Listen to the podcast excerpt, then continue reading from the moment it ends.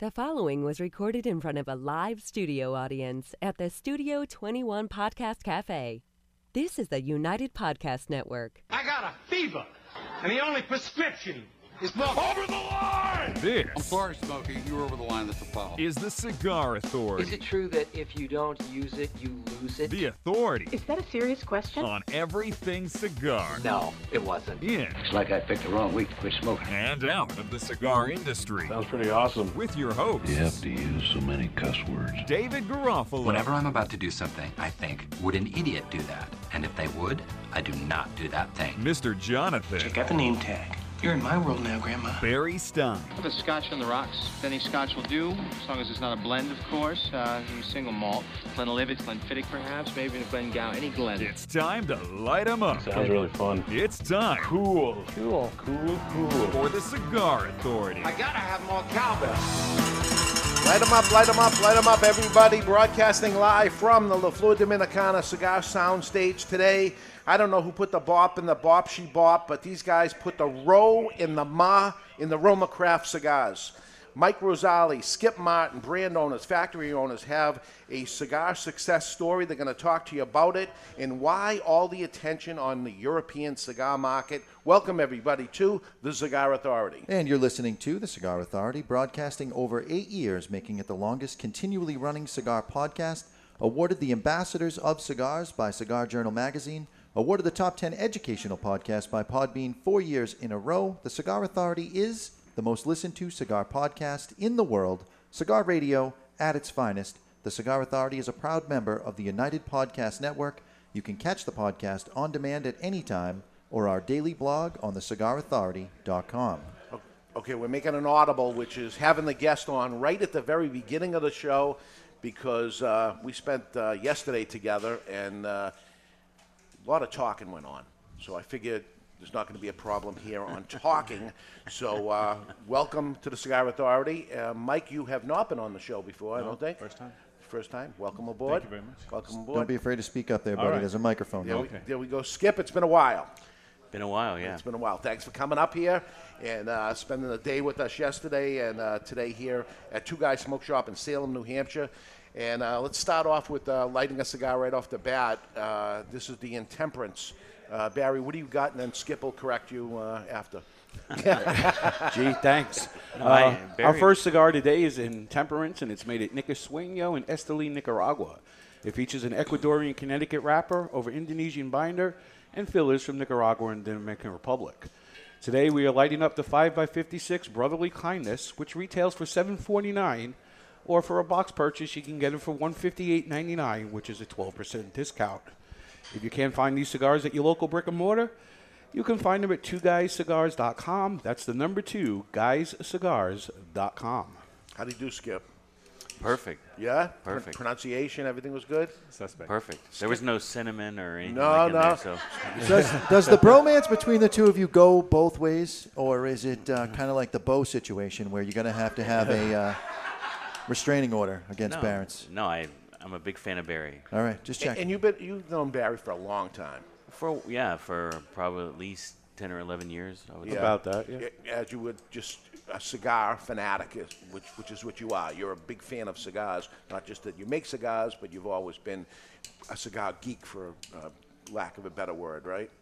Yeah, I mean it's a small world, the cigar business. Yeah. You know, people from Saka to, you know, Barry. I mean, Yeah. y- y- you know, you, you just it seems like I've known him for a long time. It's, Yeah. it's a huge part of my life. So Okay, it's, it's been that way for the past couple of years for me, so uh, we, we can be in that in that club. Right now, it's time to cut our cigar. The official cutting brought to you by Perdomo Cigars.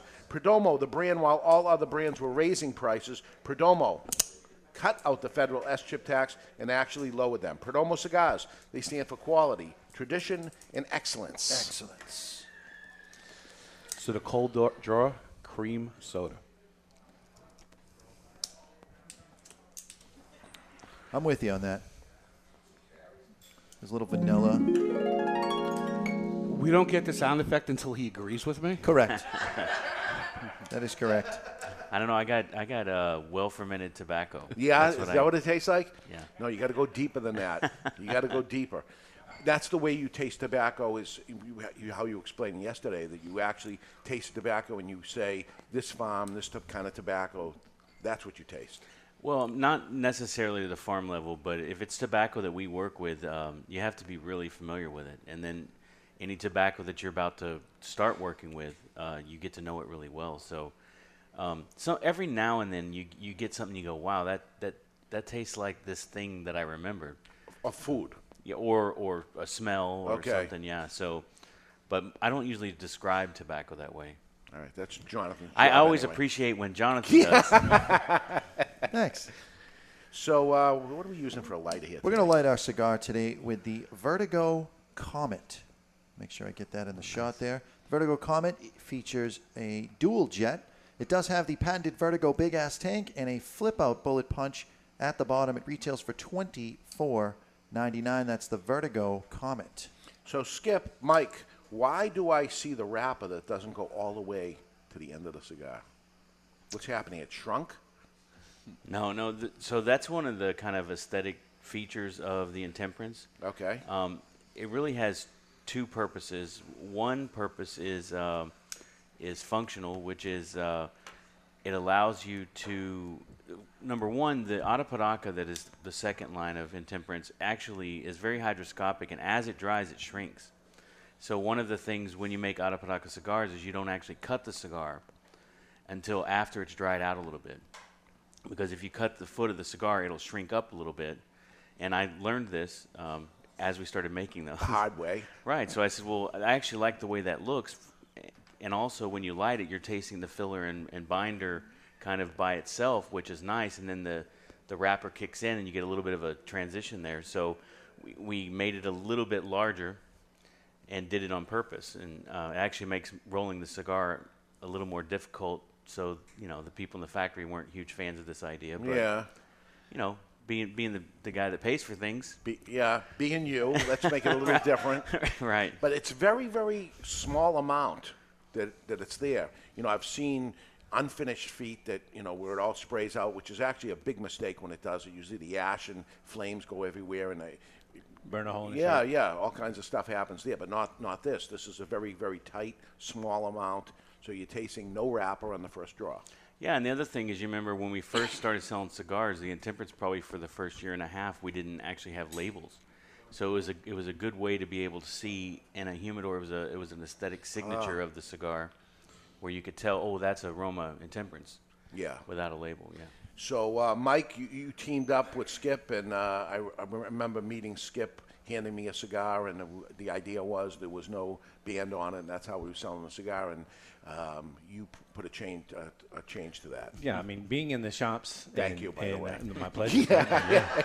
It's uh, you know, if these guys came in and they, they, they buy you know eight, nine, ten different unique cigars with you know the the intemperance, you could tell a difference. But then when you get into the Cro-Magnon and Aquitaine, you know, they were you know shades difference, right? So um, regular people couldn't tell what they were, especially if they you know first getting into them. So I was like, dude, we got to we got to change this up. So we, we made the change. I, I remember those days where we're looking at a bundle of cigars, and Mike and I are looking at them, going, "Okay, is that broadleaf or is that Havana?" Wow. You need a lot of light.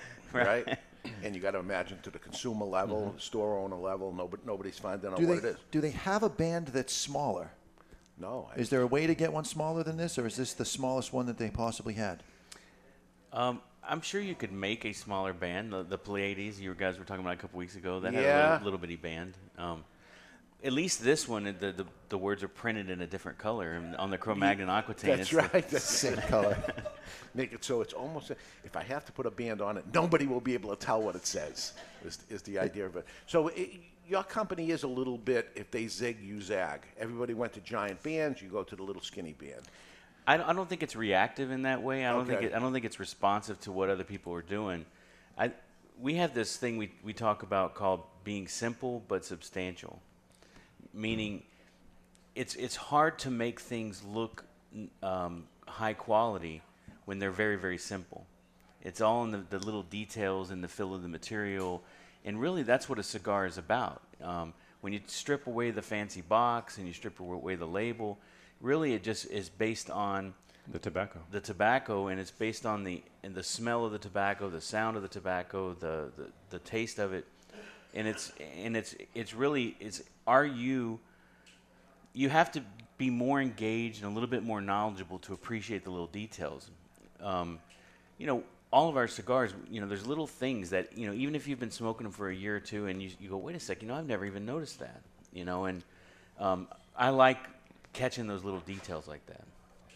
So th- there's uh, we have a whole bunch of different listeners from everywhere, and uh, so Mike, why don't you start with um, how you got into the cigar business and how somebody might know know of why they should be buying cigars from you because your expertise in the years that you're in the business. Well, I don't. You guys are seven years now. Yeah, going into our seventh. Se- Oh, Mike's going on 11 years making cigars. Right. So Yeah, so so I started down in Costa Rica, and you know, the the whole challenge was there were some rollers that wanted to come into the United States and wanted to to, to um, start making cigars. I wanted to, to kind of build another life in, you know, in opportunities. And so, whenever I, I started bringing rollers into the United States, I had some some retailers that were interested in, in actually having a, a roller in the shop. And so, with the connection of the factories, we could go in and we could blend, you know, uh, like a house blend, and then ha- you know, basically the roller would come in, we'd import the tobacco, and, and they would create something unique for that store. And if the shops liked it and the guys were buying it, then we would fulfill the orders from the factory at, at a bigger volume level. And you know that spread into three or four, five different rollers, you know, different shops all around Texas and in Oklahoma, Louisiana. And then during that time, I opened up a, a, my own brand called Adrian's, which is named after my son. And then, um, you know, later on down the road, you know, Skip and I got hooked up. He had a shop, and uh, so you went there to try to sell him cigars. Well, at that time, it was just really just a relationship thing. It wasn't. Okay. It wasn't really based on you know trying to sell him. It was really more just kind of picking his brain as far as you know some opportunities and and so when we started kind of getting a little bit bigger and a little bit bigger and um, you know we started working on on the opportunity of creating or recreating something that he already had in the shop that, that he could no longer get and then um, you know it took a little while to do it but once we finally did it you know three or four years later we kind of had created the Cro-Magnon and and that's when we decided to, to launch Roma. And this is not let me go to a cigar manufacturer and say make this cigar for us like most people do that brand owners they own the brand of cigars. But no let's actually start a factory that's never existed before. You didn't buy somebody's factory somebody's brand anything. It's right from the get-go skip. You go down to nicaragua and you say all right this is the place Yeah, I mean, I don't think it started there. You know, I'll go back to what Mike was Yeah. saying. Is you know, my store was in Galveston, and I had a full time job, and I had a partner at the store that worked it most of the time. So when I was in Austin, Mike worked with the factory and worked with stores and other places. And when he was in Austin, he would kind of pick my brain for retail thought processes, and I would kind of pick his brain for, um, you know, kind of the wholesaler or brand owner thought processes. You know, Mike's real core competency, he didn't cover it there for me when I, you know, decided, hey, Mike and I need to work together. Was he import he to support these rollers that were working in stores? He imported, he he selected, purchased, and imported a lot of uh, bulk tobacco, of different kinds, m- many different kinds, and and uh, built those relationships with people who were selling tobacco. So before I, Mike and I started working together to make this cigar, I had decided I, I went to Miami with another guy, and we were going. We talked to everybody who makes cigars for people, and I would have been perfectly happy having someone make the cigar, contract manufacture the cigar for me. I just realized it, I didn't know enough about the cost, you know, accounting, the, the the way the processes, how do they source, how do they keep it consistent, and really that's where I kept coming back and asking Mike, hey, can you inform me on this? Can you know this guy said this? Is that accurate? And then I'm like, well, why do I keep looking for someone else to work with? And they come and ask you. You're if, right. If if they're if they're telling me the truth or not. If I trust you, why don't we just work together? And that's kind of how it started. so you gave up your existing business at that Yeah, point. and, and you know, early on, that was um, that was a hard thing to, to you know, it when you have a lot of time and effort kind of invested in something, it's really you know, however, you know, you kind of see where it's going and, and what it is, and you kind of look at the opportunity, and, and obviously, you know, um, there were you know, I was juggling a lot at the time, a brand, you know, importing tobacco, and you know, managing the rollers and By sure- yourself, one by man? myself, right? And so all the back end things, you know, that's I didn't have the time to really do, and that's really you know, Skip's his, his major kind of skill set was was a lot of that stuff that I was kind of I was failing at. Yeah. And so you know, Perfect marriage there. Yeah. So it took a little bit of time, and we had some discussions about you know, can we can we do this? Can this work out? You know, what's the plan? And and you know, finally at you know, I said you know it's time for me to let Adrian's go, and and um, you know, the funny thing is is you know that was a pre 2007 brand, so who knows what happens with that? But Yeah, we still have that. Yeah. We still have that in the- So you know, um, so at the time, it just was the, the right thing to do, and and um, you know, so it, it just worked out. I mean, it's it's um, and it's been a great ride. And Skip, you're, you're a retailer. You closed the retail store. Uh, Hurricane Ike. There we the closed it for you. yeah. Boy, yeah, you. they uh, took care of that. Yeah. so i- actually, maybe a blessing in disguise. It Yeah, moved you yeah. onto it because Absolutely. maybe you wouldn't have went- went that direction. So you take it at that point and you say, uh, "I'm going to have a factory, and I'll, I'll pop in every once in a while and see if everybody's doing their work." Is that Yeah, I didn't even really want a factory. I just wanted somebody to make the cigars for me, and then because I'm a little bit of a control freak, um, you know. There we go.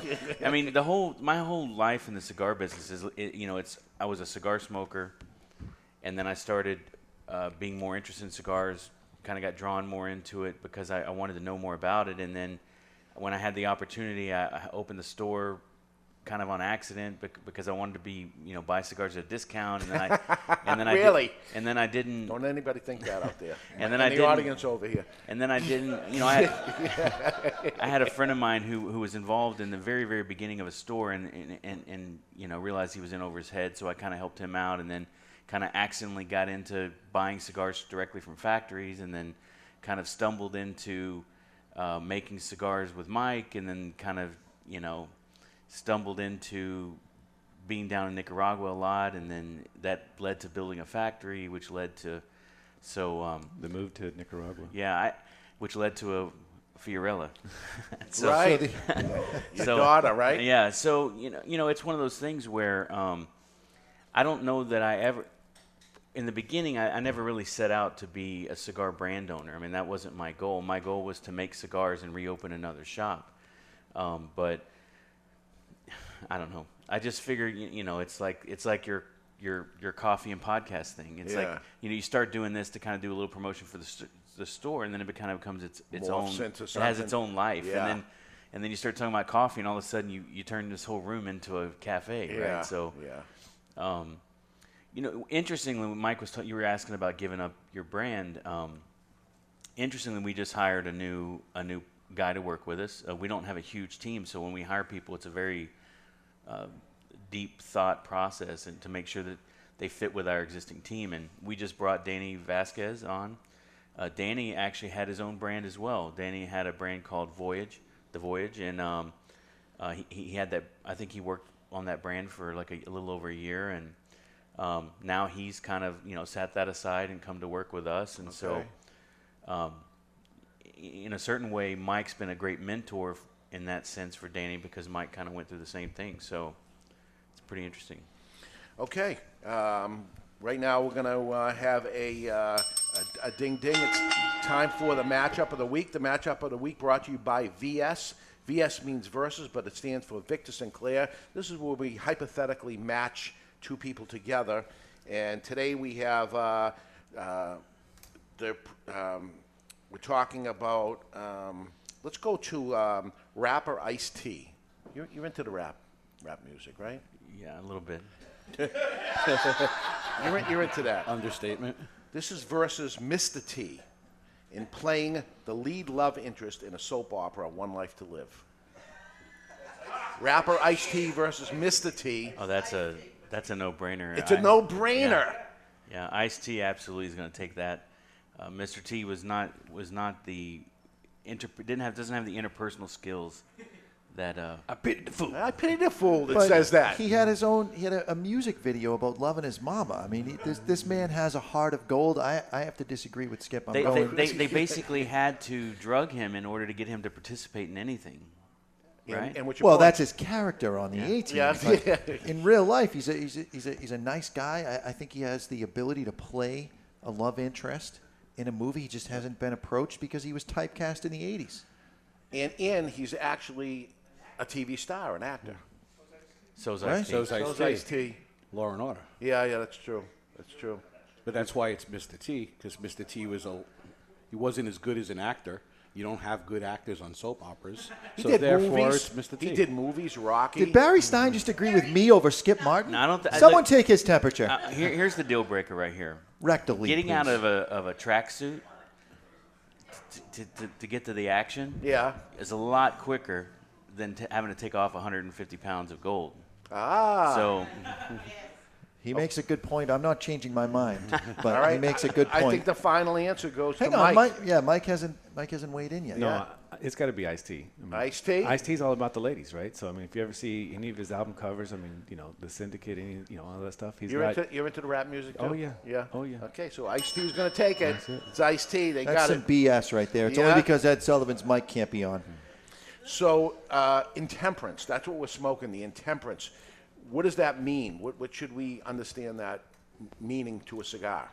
So the temperance movement um, is, in general temperance generally the, the movement, political movement uh, or religious movement in the late uh, 19th century was really based on, you know, the age-old kind of controlling people's behavior um, in order to increase the power of that in special interest. Right?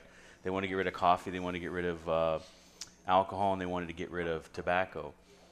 Tobacco. How terrible. Imagine this. This is real, real history right here. So tobacco was a real part of the temperance movement. Um, tobacco was such a huge part of the economy of the United States at that time that it just was a non-starter. Um, coffee was very popular with women, and as the women's suffrage movement advanced, uh, coffee kind of fell off the table of the temperance movement.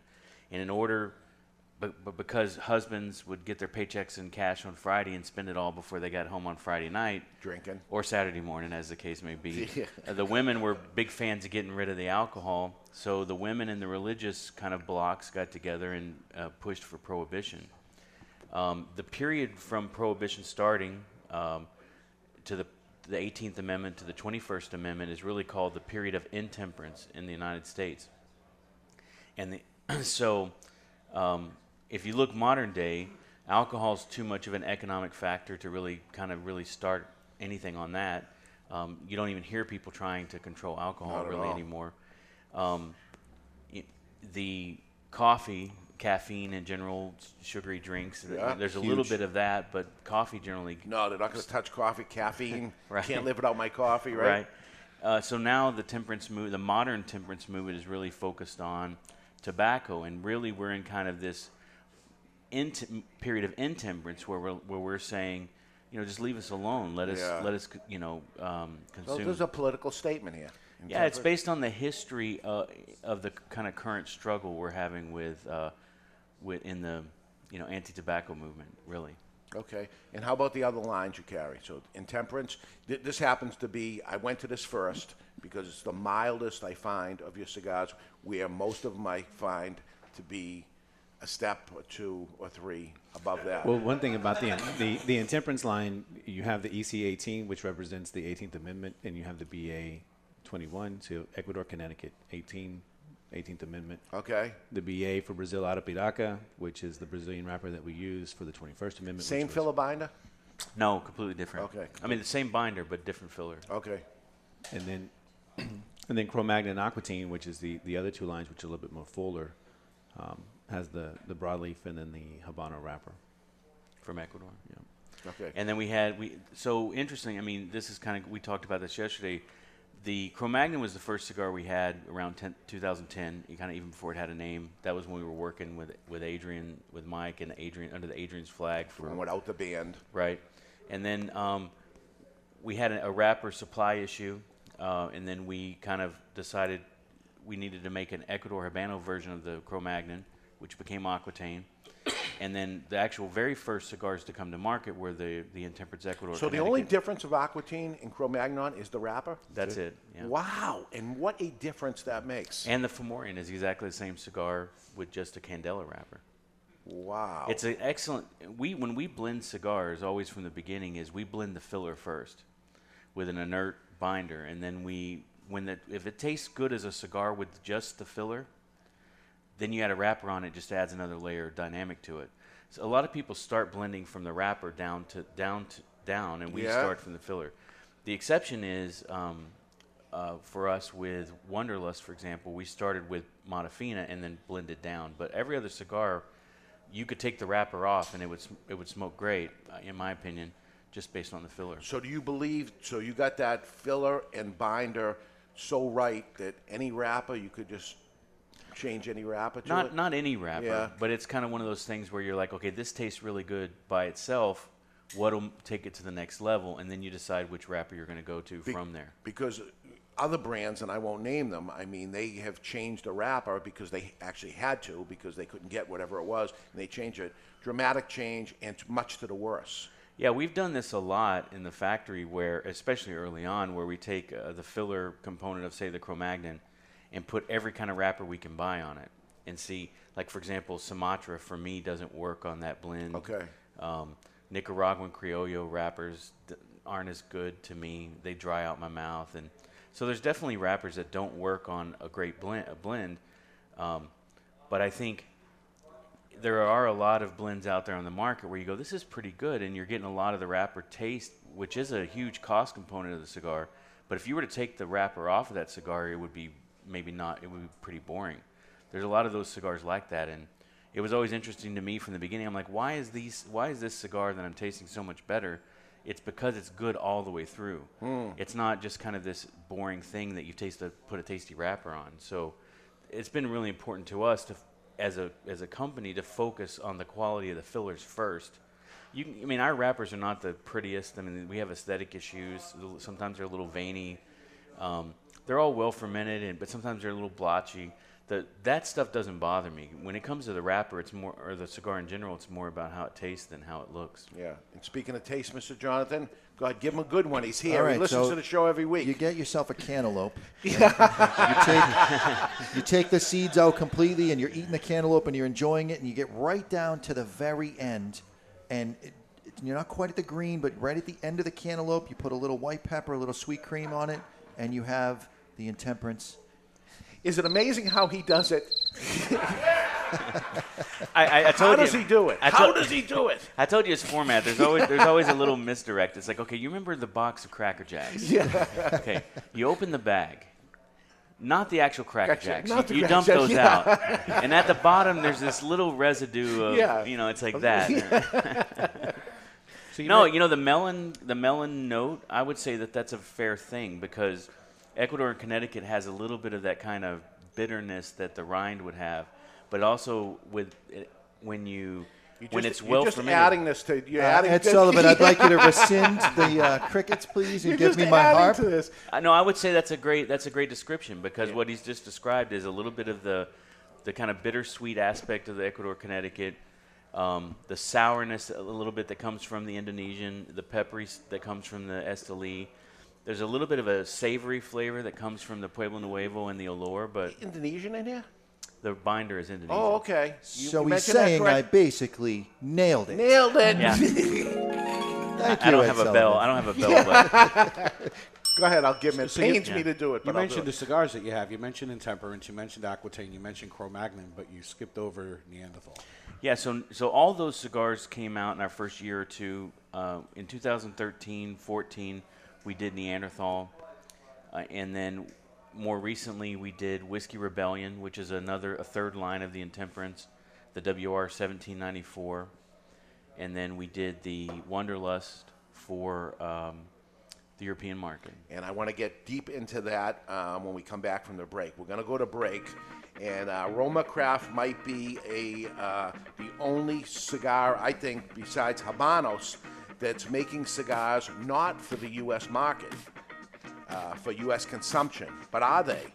And why? When we return, we're going to get into that. We're live from Studio 21 Podcast Cafe, and you're listening to The Cigar Authority on the United Podcast Network.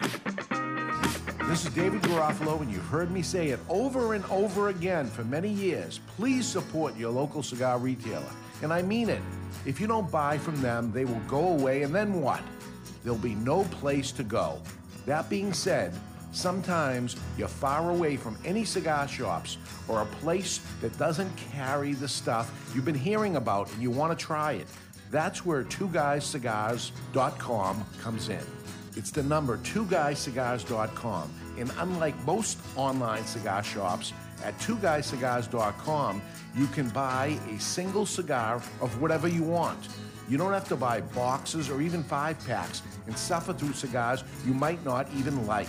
One of this and one of that is acceptable, appreciated, and commonplace at twoguyscigars.com. That's the number two guyscigars.com. Thank you for your business. Ooh, we're gonna have fun. When the Cigar Authority returns on the United Podcast Network. There was a time when cigars were the hallmark of elegance and success. In this time gone by, the aficionado would revel in opening a beautiful box, only to find their favorite celebratory smoke emblazoned with a heritage laden band.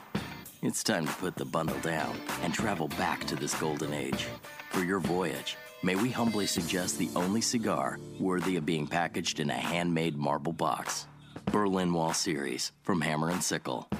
Live well. It's an exquisite day here at the Jensen Estate patio overlooking the 13th green. And we're underway. Jim Jensen has chosen his favorite stick. The Diamond Crown number 4 by J.C. Newman. See the way he holds the cigar, Tom? Mm-hmm. Excellent balance and heft. Ooh, he's eyeing the silky Connecticut shade wrapper, fermented twice for the smoothest, richest flavor. And hand rolled by the Fuente family with a blend of six to seven distinct Dominican and Caribbean basin tobacco leaves. Each lovingly aged for at least five years. Oh, now Jensen's lighting up the Diamond Crown. He's got a precision burn, Tom. Mm, those highly complex flavors with hints of dark chocolate really deliver, Bill. Yes, like all cigars in J.C. Newman's premium Diamond Crown line. That'd be the highly rated Maximus and the Julius Caesar. Ah, now Jensen's settling in, rolling the rich smoke through his nose. Look at the satisfaction on his face, Bill. Oh, a thing of beauty, Tom. Experience the premium Diamond Crown brand by J.C. Newman at select retailers or Diamond Crown Lounge near you. Find us on Facebook at J.C. Newman Or visit diamondcrown.com.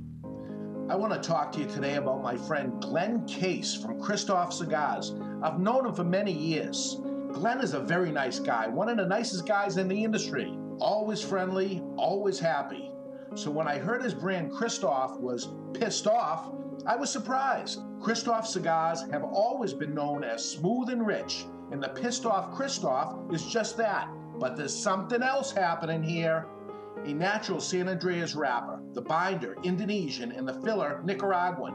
And like Glen Case, the cigar starts off sweet, but then it gets pissed off. And like Bruce Banner, you don't want to piss off Glen Case about Kristoff cigars. Or do you? Expect some spins and a nicotine kick. Strap yourself in for a ride. Pissed off Kristoff is deceivingly strong. You've been warned. Sold in 10 count boxes, four sizes, including Churchill, 6x60, Robusto, and Corona Gorda. The hottest new brand is the Pissed Off Kristoff. Take it for a ride. Since 1964, Padron Cigars have had the same mission. With over 50 years spent to create a perfect cigar and more than 100 years to create a perfect legacy, the Padron family understands the significance of time. Padron delivers only the finest handmade complex cigars with the flavor of the Cuban heritage, out of which the Padron recipe was born. The Padron mission is simple exceptional quality of their cigars and not the quantity produced. As a vertically integrated, family owned company, personal attention to every detail is taken in all steps of the tobacco growing and cigar making process. Padron Cigars. They give you, the cigar smoker, the confidence that each cigar is the same. Perfect. Padron Cigars. Handcrafted since 1964. I want to tell you about my friend Jochy Blanco, a fourth generation Dominican cigar maker known for growing tobacco and producing highly acclaimed cigars for other people. As some things stay the same, other things have to change. Finally, Jochy's factory, Tabacalera Palmer, has produced a cigar that not only belongs to the factory, but pays homage to the cigar rolling room known as La Galera. The La Galera Connecticut blend is special, using an Ecuadorian Connecticut wrapper surrounding a Dominican blend of Piloto Cubano, Criollo 98, and a varietal that Jochy named T112. With exception of the wrapper, Jochy grows all of the La Galera tobaccos himself and carefully watches over every step. The flavor smooth, but still offering plenty of flavor in all sizes, paying homage to the people and tools used in the factory. Now for the amazing part. La Galera, Connecticut has a suggested retail price ranging from $4.95 to $6 and has been awarded the Cigar of the Year by the Cigar Authority. La Galera, Connecticut, creating their own version of the Connecticut cigar because they demand more. Hi, this is Tony Serino. And this is Carson Serino. From Serino Cigars. You are listening to the Cigar Authority on the United Podcast Network. And we are back live from the La Flor Dominicana Cigar Soundstage, and we're here with the owners of RoMaCraft Cigars, Mike Rosales, Skip Martin, and they have a really weird name for their customer base. We're going to find out about that. Welcome back, everybody, to the Cigar Authority. Uh, they're not just fans, but they are weasels. That's, Skip. That's some sort of signal to the weasels. That's it. So everybody's going to want to know now. What did you just crack open? I just opened a beer uh, one of your customers brought to us uh, yesterday. It's from a Massachusetts brewery called Trillium. This is the Congress Street Double Dry Hopped IPA. You liked it last night. You like it again, and it's And it's, after uh, twelve. no, it's officially five o'clock somewhere. Yeah, You're okay. exactly. um, yeah, the weasel thing. So actually, I, I got to be honest. Uh, it was a word used by Brian Hewitt from Stogie Review. Okay. And I just cracked up every time he would use it. And um, it, you know, you'd use it. You can. It's, it's like the F word. You can use it as a verb, a noun, Right. an adjective. So you know, weasel is a verb. Like I'm gonna weasel a cigar from you, or that guy's a weasel, which is a noun, or like Bo is, is a proper noun, capital W weasel, meaning that he's kind of in our group Yeah. of kind of people that we kind of engage with a lot on social media. And it's not a pejorative. I mean, I think that when people first hear it, they go, like, hey, great job, Weasel. And they're like, well, what are you trying to say? Yeah, you're I'm like, saying a negative thing to the people that love you the most. Right, you're you trying know? to say I'm a, I'm a mooch, and I'm like, You're no, right. no, no, no, no. It's a it's a term of endearment.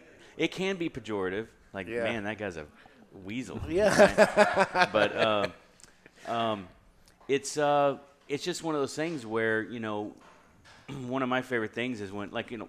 What did I do when I went? Hey, you were, the other day you were talking about a cigar. Yes, you did. This this Atabey, And- and you- and, and you call- and you called you're it out, I'm like, it? where's that at? And you're like, oh, it's right here. I'm like, oh man, I'd love to try that. And you go, That oh, sure here, looks have tasty. one. Yeah. And you said weasel. Yeah, and it's like before you knew it happened, your cigar was in my hand. Yeah. You know, so um, it's like forget about it. Yeah. You know, Well, one me- of the things that happened. So at the trade show, we were talking about how IPCPR didn't want the new media guys coming to the trade show. Yes. So you know Barry was part of that group. Yep. In his own way, and so we came up with this sticker, and it had a, the weasel smoking a cigar, and it said, uh, you know, they, so IPCPR came out this long list of things that, that you know we're gonna let you in, but you can't do these Right. things. You know, you, you know, you, if if there's a sale going on, you got to leave. You can't ask for samples. You can't do all this stuff. So they weren't allowed to ask for cigars, even though you know a lot of them were friends, and and so uh, so we made this sticker that said, you know. I'm not allowed to ask for cigars, but that sure looks tasty, and it had the weasel kind of. right. So a little cute way of getting around a weasel would be a cute way of getting around instead of just coming right out and asking, Sure. "Wow, that cigar looks tasty." Oh, here you go. Well, well, earlier today we had two or three guys come in and they said, "Hey, what's that that box pressed uh, Cro-Magnon that you guys have been flashing on, on social media?" You know, those those guys are in tune, you know, Yeah. with uh, with what you know the things that we're making. You know, what's that one-off thing that Skip made in the factory, or what's that thing that I saw you smoking the other day? How That, do that I we, get that That we allegedly gave to someone, we, Yeah. which is prohibited. That's right. It's Right. against so, the law to do yeah. that, so I- we would never right. do that. I don't know. I don't nothing. No. know nothing. Yeah. So you know that. So those guys that that uh, interact with us on social media and kind of follow us around and come out to the events and um, you know those guys you know have been dubbed the Weasel Team. And they want to be weasels, and somebody has a license plate. Yeah. Craziest thing, you'll never guess who. But tattoos. We've seen guys that have the tattoos. Really? Yeah. They've tattooed themselves. Yeah. Now you've done it. Anybody in like on their face or their Yeah. neck where you can really see it?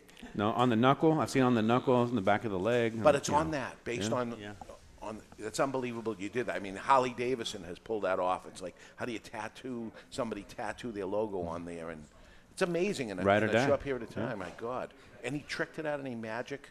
They get somebody put the cigar authority on their forehead or something? I think you should do it on your neck Yeah, first. not me. And then you don't have no weasel tattoos. No. No.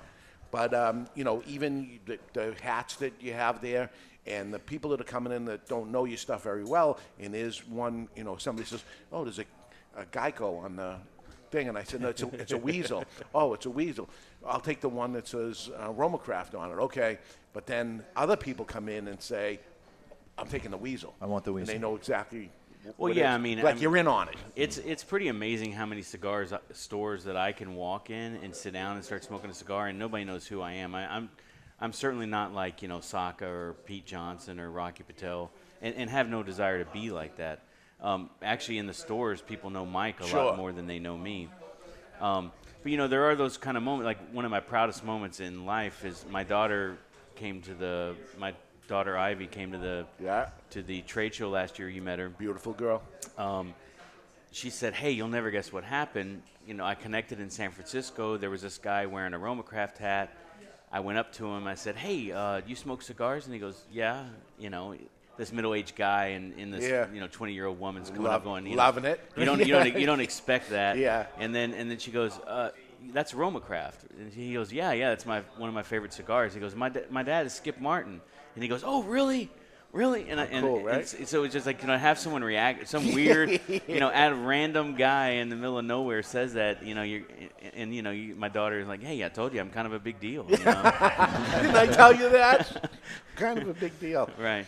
Okay, so let's get to the European subject here. That um, you know, there's cigars in the U.S. Eighty percent of, I would say, eighty percent of all uh, Cigars cigars, consumed of premium cigars, Long let's call it, filler premium cigars. Yeah. uh, consumed in the U.S. You got 20% uh, over in Europe, and of that 20%, go back a few years ago, almost 100% of that was Cuban cigars. But we're seeing the change up that I think the people in Europe are finally getting it and understand that there's other things out there besides that. Um, but you've actually made a cigar brand that we cannot buy here in the United States, but only in Europe. What's with that? So um, the, the the brand you're talking about is Wunderlust, and um, this is is- this is it's pretty simple and straightforward. There was a wrapper that we wanted to work with that's actually very hard to get in Esteli if you're a small guy, uh, Brazil Mata Fina.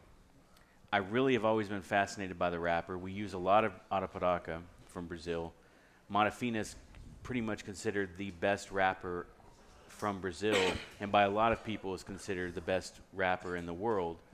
Um, the the thing is, is you know, I didn't want to create another cigar and release it that would always be sold out and that nobody could get. And I knew I could couldn't make that m- many. Ah. So we made a cigar called the Ouroboros for a shop in in Chicago, which got a lot of critical acclaim, but it was way way under the radar. We we kept it that way on purpose. Um, continuing s- selling product, or just one? yeah, oh, yeah. It's, a, it's a shop in Chicago called the Blue Havana. Uh, one of the it was one of those shops that I walked in and bought a cigar 25 years ago, right? So um, the owner I had known for a long, long time. so um, the thing is, it's very, very hard to blend with, um, and I'm just, you know, I was proud of the Ouroboros, but I felt like we could we could do more. And then um, skip four, we met uh, Philip Schuster and Marie Schuster. Uh, they've been making cigars in Germany for more than 100 years. Um, we met with them, and he gave me a, a little cigar called Trioli, which is, I'm sure I'm mispronouncing that. Uh, it's, it's a machine made cigar. It's 100%, it, it's a Mata Fina wrapper, and it has 100% one type of Cuban filler. And it, it was just fascinating to me how you could uh, make a cigar that had two types of tobacco that was so complex and had so much flavor and um, balance and on a machine. Right. and so uh, I really got interested in understanding how they made cigars, and then we started touring his factory and seeing all the tobacco he had. And we talked about this yesterday, but he buys A grade long filler and then shreds it up. Yeah. Right, where, where a lot of people who make machine made cigars buy sh- shortcut or Yeah. uh, scraps, basically. Yeah. So uh, we, we go down They to this- want it for consistency to have the exact product. Right. Yeah. So we go down to his uh, bodega, and he has like three million dollars, like ten years worth of tobacco Stockpile. It's it's in for guys like us. Yeah. I mean, I've been in, I've been in the warehouse in Santiago with Benji Menendez, where they show us the the sixty million dollars worth of tobacco, and you're just fascinated. It's literally as tall as a building. It's Yeah. As big as an airport hangar. Yeah. And um, but this was a little guy who made machine-made cigars, and you walk in here and you see In the middle of Germany. in the middle of Germany, uh, in a factory that survived two world wars, and you and you go in and you see, th- you know, the palm leafed kind of Cuban tobacco, bales and bales and bales of that, and then you see all the Brazilian tobacco, and you start looking at the codes on it, what year it came out, you know how you know, and you're it's just fascinating. But we start seeing a lot of tobaccos in there that are the same tobaccos we use. Uh, Olor Ligero from the Dominican, uh, from from Leo Reyes, um, the uh, Esteli Ligero, uh, the same source that we buy it from, and you start realizing that he's basically doing the same thing that we're doing, except he's been doing it a lot longer and knows a lot more. So, I, w- the problem we were having is getting good supply of consistent, high quality Mata Fina, and he's been buying it so long, uh, 30, 40 years, that he has these contacts that even people that we get tobacco from don't have. And so I said, you know, I'd love to blend a cigar inspired by the tobaccos that are in your bodega that, that you sell exclusively. And uh, it kind of went from there. And, and that's, that's, you know, why we. But they don't blend it. You you buy the tobacco from them and then put, put it. We buy a couple of. Comp- he sources a couple of components for us, Yeah. and then we import them from the Dominican. And you've given them the cigar to see. Yeah, yeah. It's sell. Uh, I think last year we did about a hundred thousand. We could probably sell three times that, but uh, if we sold in the U.S., we could probably sell five times that. But so uh, through, through that distribution channel in, in his distribution channel there in in that country. Yeah, it's it's pretty, and we could talk about this more later. But it's pretty common in Europe for, like, say, a company like um, La Flor Dominicana. We'll talk about Plasencia because they yeah, the, the answer is that it, it isn't as like it is here, where Mike comes into the store and sees the store owner and says, "What do you want?"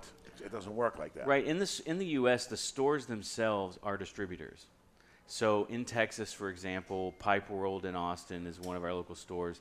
They have a distributor license, and so they buy from the distributor license from outside of states. They they pay the state tax, and then they transfer it to their retailer license where they sell it to consumers. But it's very common in the U.S. for retailers to buy directly from the people who make the cigars or the people who import the cigars. Not so there. In Europe, they buy it directly from the importers or the people who make the people who import or make the cigars. But generally, those people are not the people who, who made them. So the Schusters import the cigars from Nicaragua, from NicaSueño, and then they sell them uh, to retailers in Germany. It's pretty common for brands or manufacturers like us to have a different distributor in every country or region. I think uh, Nestor Andrés yesterday said they had 47 different distributors. Yeah. Um, for us, it's a little bit different because the Schusters also export their own cigars to the EU within the EU. So they sell their Schuster uh, cigars to other countries. So they actually import our cigars, sell them in Germany, and also export them for us to Switzerland, to Czech Republic, to uh, Holland, to Belgium, to uh, now to the UK.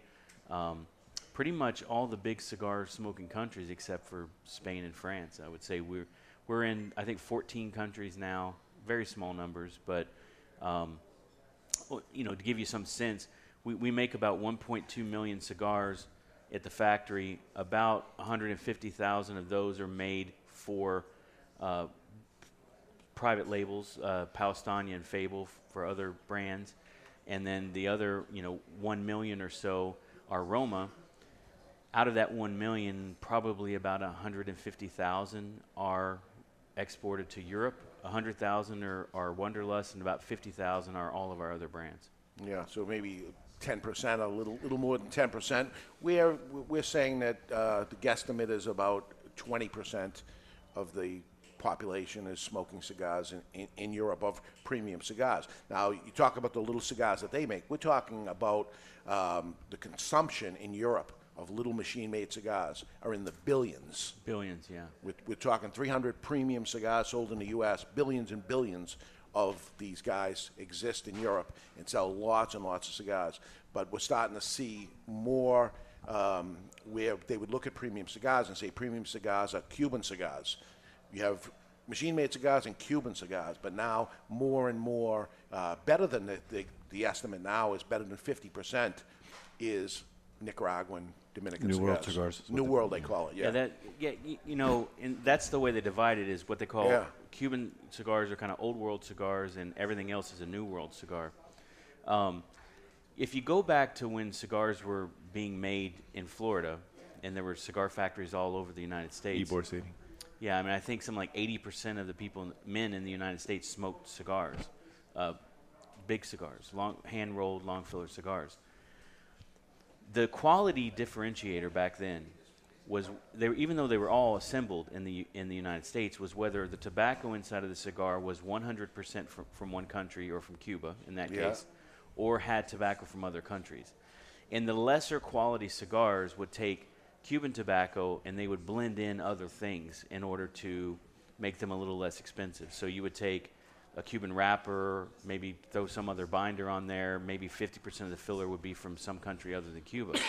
so you, to, a good cigar was a puro, or- Yeah. or, a cigar where the wrapper, filler, and binder was from one country, and a, and a less lesser quality cigar was not a puro. Isn't, and isn't it basically the opposite now? You want a blended cigar. And this is our message as we go around Europe and talk to, to people, consumers in Europe and, and stores in Europe is this misconception of a, a, a Puro being a higher quality cigar um, is not is not true anymore because the, the, the craft of growing, curing, and fermenting tobacco outside of Cuba has has has met up with or surpassed uh, what was happening at Cuba. And so, um, to get someone to smoke a cigar and say, okay, we realize that not only is this a New World cigar, this is a cigar that has tobacco from five different countries. Mm. And it's, you know, that's not done to make it less expensive. It actually makes it more complicated. But because you're mixing tobaccos from different com- countries and different regions within countries, there's a whole lot more kind of palette of colors or flavors that you can can dev- deliver, and the people who know how to do that well can produce a product that's superior to a puro. All of a sudden, you changed the wrapper on this, and you said, "Oh my God, look what it did! It brought it into another dimension." Yeah, I mean, what happened here? I think you know their big thought process is, is where is the tobacco on the plant? You know, is it Volado? Is it Medio Tiempo? Is it uh, Seco, Viso, or Ligero? And and and that's they they judge the complexity of a cigar based on which priming you use, as opposed to uh, the complexity coming from the fact that you can use um, a sweeter tobacco from Jalapa or a, a stronger tobacco, peppier, more pep- full flavored tobacco from Esteli. And Yeah. that I don't think that they've never even really thought in terms of regions within Cuba. Um, so it's a it's a new way of thinking for people who who've been smoking cigars for a long time. And I got to thank that to social media because I think that's a big part of the, they're seeing how the U.S. people are gravitating towards different cigars, and they're seeing the world of cigars as opposed to the way it used to be of the, their little cigar world. Of this is the way it is, and we smoke these little machine-made cigars. They're seeing the these world of blended premium cigars. Well, one of the things that's really interesting is, you know, kind of going into that, you know, they don't really have the big walk-in humidors with the boxes wide open. You know, it's all based in a cabinet behind the register. You know, hey, I'm, I, I want to come look at it punch, or I want Partagas, or I want whatever, and the guy goes and gets the box. He opens it up, and he, he may pull out two or three, and the guy will will individually go through and sort out to try to find the darker cigars or the- the ones that he, you know, or the Yeah. lighter ones, depending on his his flavor profile, and then pick out the five or ten that he wants and go, these are the ones that I want to take. And It's not like a candy store where you go into a, our cabinets, for instance. You're looking, let me grab one of these, one of these, but it's this is the brand I want. That's it. They're missing the whole world of cigars if they just go into their go-to. I always say that. You know, I, I love certain cigars, and they're my, you know, in my regular rotation. But if you don't go around, you're missing the whole world of cigars. I mean, the whole thing's missing. Yeah, and and and smoking Cuban cigars in Europe is a rich man's habit. I mean, you- Yeah. you know, you can't afford to smoke, you know, 15 25 dollar cigars every day. Well, and they're also a much more frugal market. They prefer to spend in the four and five dollar range versus where the average customer here is going to be in that eight, nine, ten dollar range. Well, in 10, 10 euros is still the threshold. So if it's if it's over ten euros, it, they that's kind of the ooh. Let me think about that. Psychological, same as here. Yeah. Okay, it's right now it's time for the Don Raphael offer of the day. The Don Raphael offer of the day. Everyone has a price. Would you do this? And if so, for how much? So today is $1,000, and I know you guys are uh, really uh, doing doing well with your business. Congratulations. But for, for Barry, $1,000. Uh, eat plain oatmeal only for one full year. With the water or just the powder? No, with the water and everything. Thousand dollars. No. No. Ten thousand dollars. I wouldn't eat oatmeal for a week for a thousand dollars. Maybe. Probably not. I don't like the consistency of it. So it's a consistency issue. I like the way it fifty tastes. thousand dollars sold. That's all you need is oatmeal, plain oatmeal, Sold. nothing else. Sold for one year. Sold. But you make it to uh, 360 days and you eat a piece of toast, it's over. Or you put butter or sugar. I sugar think in once it, you get past the first hundred days, it's downhill. It's easy. And I say this, I this was my go-to because Mike, you're half the man you used to be. You, you've been doing very, very good. You've been on a diet for a little bit. A little bit, I'm yeah. intrigued by it because I need this. The new year is coming. Okay. You, you, we'll get you in shape. You're on what? It's called uh, ketogenics, keto diet. So it's a it's a form of um, kind of paleo-ish, but it's uh, really what the diet is. It, it's kind of it's a little different, but uh, it's seventy percent fat. So avocado, macadamia nuts, eggs, bacon, stuff like that. Um, MCT oil, avocado oil. Um, Now you could have coffee, right? Yeah, coffee, absolutely. But- so, so your man here. Yes. Yeah. So we were You talking know about this, this? earlier. Oh, you were talking. Okay. Yeah. So, so actually, you know, what was funny about it is, I, you know, I, I asked him. I said, you know, hey, I hear you put the butter in your in your coffee, right? You know, he puts butter in his coffee. Yeah. What? That's right. Takes So- a so- slab of butter, puts it in his coffee. If you blend it up, it just becomes like a heavy cream, right? Oh, it's So, awesome. Yeah. You've had it. You I like it. know. You like it. My problem is I don't need to put butter in my coffee, right? I think it's a bad thing, but you've dropped So, so eighty something pounds. Yeah. So, uh, you know, I'm- at my highest, I was 307 uh, pounds, and uh, I kind of started this journey. Actually, the guy Brian is, uh, is he's back there. He's got a gym that uh, he's opening up with Matul. Um, anyway, so uh, he invited me up, and um, when I when I really kind of was was getting into at first, I just was doing just like grilled meats and, and salads, right, with uh, a little bit of olive oil and, and vinegar.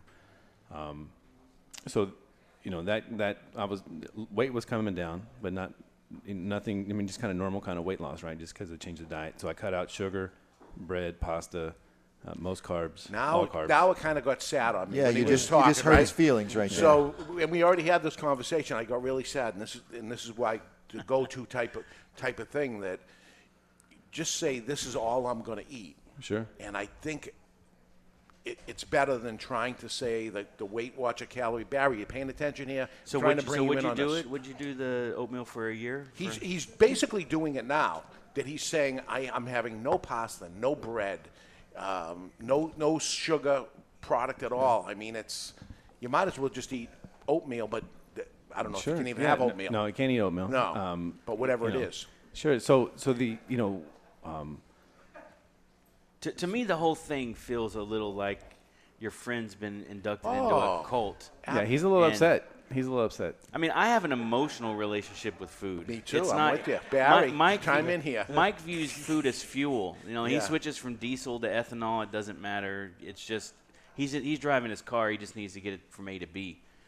I, I don't think about food that way. So it's a different. It's a love affair.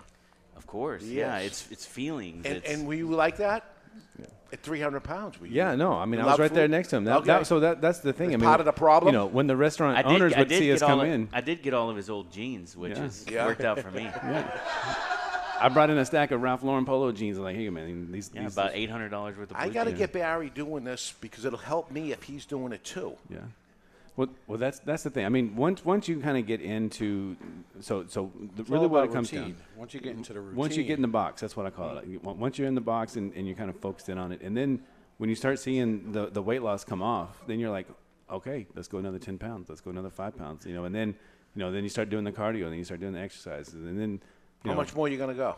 I got another 25 pounds to go. So my, my goal by February is to come in and just be shredded. That that's I mean I'm I mean I'm working on it now. So but I want to I'm going to lift my here it shirt is up. November. This is That's November it. right now. You're That's gonna it. do it that so, fast. So the it's, only uh, the only thing that's shredded in my life is carnitas. Yeah. I don't. you know the problem is if, if I actually worked in Austin, um, every time I come into town, he's like, "Man, you got to leave." It's like it's like you know.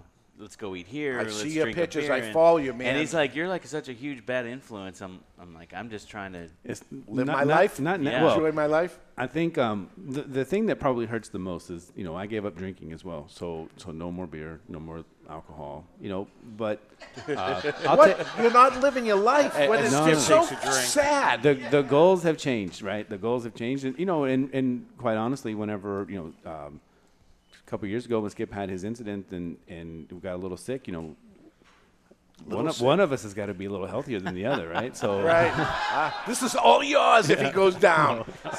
yeah, it's gonna be it's gonna be Fiorella and Mike are gonna. That's be, right. He's like, you got to take care of my daughter. I'm like, man, don't put the pressure on me, you know. So You realize the two of them are like the Felix Unger and Oscar Oh, Madison it's of the cigar um, it industry. is, and, and I got him right next to me. He's put, but I thought it was the weirdest thing. He put butter in his coffee. I'm going, and he yells at me about the type of food I eat, and at the same time he's putting a slab of butter in the in the coffee. I dropped 33 pounds. Boom. It's amazing. So we, we got a lot See, to I'll learn. put butter on a Pop Tart, but not Here we go. So will I. in, in his in his So oatmeal. Can I put butter in my oatmeal? So. No, you cannot. All right, we're going to go to break. When we come back, we're going to light up something weird from RoMaCraft and find out uh, if the Cro-Magnon firecracker is a thing of the past or will it be making its triumphant comeback in the near future. Stick around. We're live from Two Guys Smoke Shop in Salem, New Hampshire, in Studio 21 Podcast Cafe, and you're listening to The Cigar Authority on the United Podcast Network.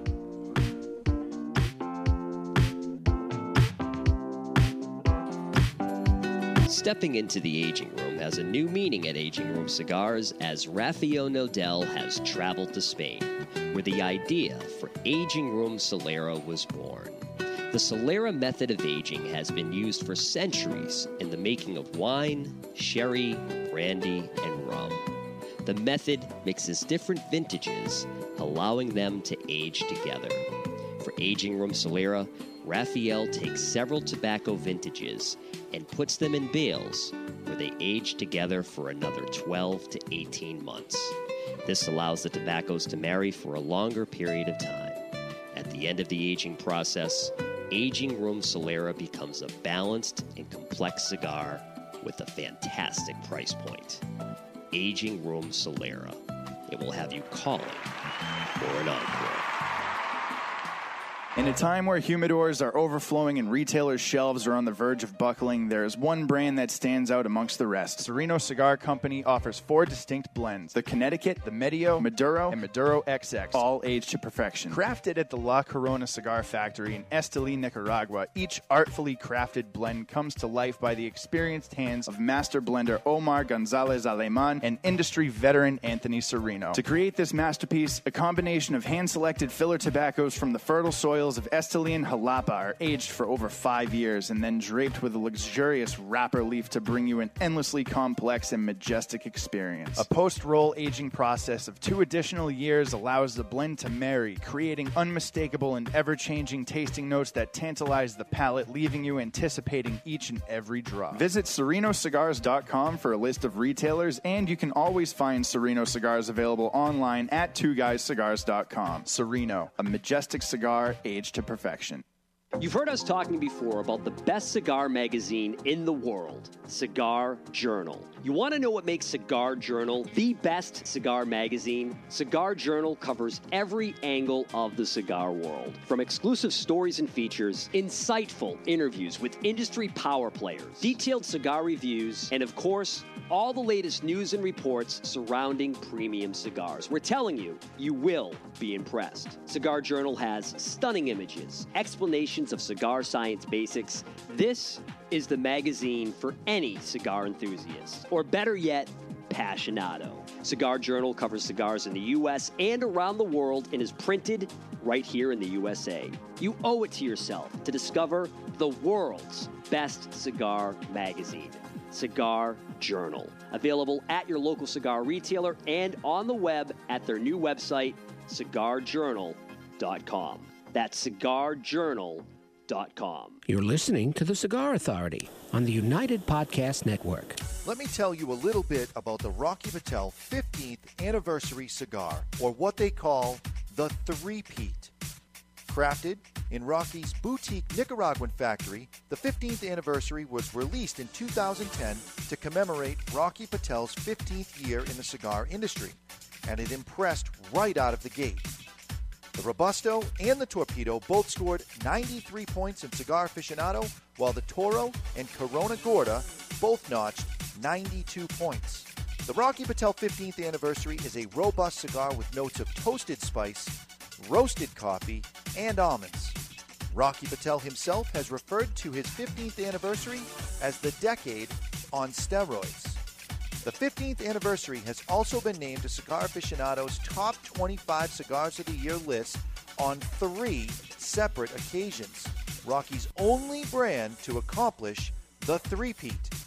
Rocky Patel's 15th anniversary, Rocky Patel's 15th anniversary, Rocky Patel's 15th anniversary. The La Galera Habano uses a classic wrapper on a staple cigar for a classy company. Hi there, this is David Garofalo of the Cigar Authority, and I want, no, no, I need to tell you about La Galera Habano. The La Galera Habano is an authentic cigar elaborated with the hands of the best cigar rollers of Tabacalera Palma in the Dominican Republic. Blended around an outstanding, flavorful Ecuadorian Habano wrapper, the Dominican grown Corojo binder, and the filler made up of Piloto Cubano, Criollo 98, and Piloto de Oro, creating a medium to full bodied, attractively consistent, and aromatic smoke that envies no other. I love this cigar. Have you tried La Galera Habano yet? Well, what are you waiting for? Available at better cigar shops worldwide is La Galera Habano. The wait is over. La Galera Habano. Justo and his father Julio Eiroa are continuing the tradition of growing authentic Corojo and now bring you Aladino. Aladino is a true old fashioned cigar, pure authentic Corojo grown in the Eiroa tobacco farms in Honduras from the original Cuban seed of Corojo. An Aladino cigar represents the golden era of cigars in Cuba, and after one light, this old school smoke will bring you back. Aladino cigars come from JRE Tobacco, a family centered company who manage all aspects of cigar growing and manufacturing. This crop to shop operation is fully committed to providing you with quality and satisfaction. The premier Corojo grower in the entire cigar industry is Julio Eiroa, a tobacco grower and master cigar blender who personally guarantees that Aladino will provide you the opportunity to enjoy the true authentic Corojo taste. Take this journey and be part of history in a cigar smoking experience like no other. Aladino. This yep. is the Cigar Authority. That's Right! The authority We can't have anyone freak out out there, okay? on everything cigar. Go too far! In There's too much to lose! and out of the cigar industry. Keep our composure! With your host, Como te llamo? David Garofalo. Count of three, name your favorite dinosaur. Don't even think about it, just name it. Ready? One, two, three. Velociraptor. Mr. Jonathan. You know what? I respect women. I love women. I respect them so much that I completely stay away from them. Barry Stone. What an incredible Cinderella story. This unknown comes out of nowhere. A former greenskeeper now about to become the Masters champion. It's time to light 'em up. Favorite non-pornographic magazine to masturbate to. It's time. Good housekeeping. For the Cigar Authority. Did we just become best friends? Yep. And we are back with hour number two, broadcasting live from the La Flor Dominicana Cigar Sound Stage located at Studio 21 Podcast Cafe. And still with us, the Roe and the Ma of RoMaCraft, Mike Rosales, Skip Martin. Welcome back, everybody, to the Cigar Authority. And you're listening to the Cigar Authority, broadcasting over eight years, making it the longest continually running cigar podcast. Awarded the Ambassadors of Cigars by Cigar Journal Magazine. Awarded the top 10 educational podcast by Podbean four years in a row. The Cigar Authority is the most listened to cigar podcast in the world. Cigar radio at its finest. The Cigar Authority is a proud member of the United Podcast Network. Catch the podcast on demand at any time or our daily blog on thecigarauthority.com. Sean the barista is here, and he is uh, touting a coffee that Skip Martin was nice enough to bring. Skip, what are we drinking here? So this is uh, one of Colin and uh, Andrea's uh, blends, I guess you would say. It's a Cuban style uh, coffee. It's all 100% Nicaraguan. It's not their new Cuban coffee. Yeah. Uh, but it is. So they it- tried to blend, like people do in cigars, tried to blend to make a Cuban cigar taste like a Cuban cigar. They're trying to blend Nicaraguan coffee to taste Cuban. I think it's I think it's more the roast and the grind is specifically uh, the best for making Cuban style coffees. Meaning the the process of Cuban style coffees, not the flavor. Okay, so uh, So this has sugar in it. Oh, yeah. Then I can't drink it. okay, So I'll pass. Yeah. can you make him a uh, espresso without coffee? Without uh, Sugar. coffee? Without coffee. sugar? coffee without I'll coffee? pay to see that. It's good. That's all right. I'll drink Mike's. This is how this is how Barry. This likes is it. this is why I'm gaining weight. Is you know they bring the hamburger. Right. They bring the hamburger. Mike the takes bun- with the bun? Mike takes Give the bun off, yeah. and I eat that too. Oh, two so, buns. yeah. I'm with you. Um, yeah, this is much like how Barry makes his coffee, where you grind the. You uh, basically, when you make Cuban coffee, uh, you're gonna add. Best way to make it's in a one cup cup maker, coffee maker. You're gonna add like five teaspoons of sugar. You're gonna let the first drips enter the sugar, and then you're gonna whip the sugar into a paste, and it creates a foam on top of the coffee that's called espumita, and that's Cuban coffee. Five cups of sh- five, Five teaspoons of of sugar, sugar. in in one little teeny cup. This is the problem, right? So sugar was the hardest thing for me to give up. It was absolutely the hardest thing. Like that was the thing that I, you know, because we're addicted. Yeah. It was Uh, we we, really we had a doctor on last week who said that the, it was his birthday actually, and we had a birthday cake for him. And uh, Junk science. He said, "I'll have it after." And Junk after he said, "I'm not gonna, I'm not gonna eat it." Fake news. because of the sugar. But he, had, he was smoking coffee. He was drinking coffee, smoking cigars, but he would not touch. Thank you. His own birthday cake. I'd like to draw everyone's poison. attention to Sean's new hair color, Yes, by the way. because, uh, uh, it's no longer Breast Cancer Awareness Month, so he has gone platinum. Yeah, he is blonde. Speaking of platinum, so uh, and that seems to work for him. But this usually doesn't work for me, which is cigars that have a green color to them, a fluorescent green color. But I, as I said, and I mentioned it on the show, everybody ends up giving me a Candela cigar saying, try this, you'll like it. And I said, I don't like Candela. And they said, well, try this one, you're going to end up liking it. And I got to give it to you. It's the first time it's ever happened that this cigar actually is good because it doesn't taste like a Candela. And we had a customer come in yesterday to buy the Candela cigars, and he says, it doesn't taste enough Candela to me. Yeah, he said it's the worst candela he ever smoked. Yeah, He but bought- he he bought bought, two two boxes. boxes. two boxes he bought. So there we go. There. So, So, Candela is it has a couple of names. They call it Double Claro, uh, American Market Selection. Candela is more the a descriptor of the process, um, which is essentially it's Ecuador, Connecticut, the same as the other cigar we just smoked. In fact, it could come from the same farm. Uh, it comes from the same source. In the curing barn, instead of allowing 30 to 60 days for the Ecuador, Connecticut to cure, they actually light fires in the barn and dry the tobacco before the chlorophyll leaves the leaf. So it, it's dried, it's cured, but it's done it so quickly at such a high heat that the the color uh, of the chlorophyll of the leaf remains in the leaf. but it also changes the flavor. Well, it, it, it, it does have a different uh, flavor, definitely, than, than the fully cured, slow, Right. slow cured tobacco. Now, is this, uh, does it become, get fermented after that in addition to remove no the other stuff? No, and we had this conversation the other day, and someone who's, who's really knowledgeable about tobacco didn't know this. Um, Ecuador, Connecticut, in general, um, is not fermented. It, it, it's actually used in the color or the the state that it ends up in after being cured. So, uh, thin tobaccos like Cuban wrapper, uh, Ecuador, Connecticut, very thin shade grown wrappers are not fermented at all. Uh, sometimes they say it's aged, meaning they've taken cured tobacco and putting it in a dry, cool place for a long time, and it's a, and, and that does have a little bit of an impact on the on the tobacco, but um, it's not fermented at all. No. So th- with that, that explains why Connecticut shade tends to have more of a, almost a bitter component to it. Right, Because right. it you ha- you still have all of the impurities that you wouldn't have in fermented tobacco. Correct. All right, it's time to cut our cigar. The official cutting brought to you by Perdomo Cigars. Perdomo, the brand, while all other brands were raising prices, Perdomo cut out the federal S-chip tax and actually lowered them.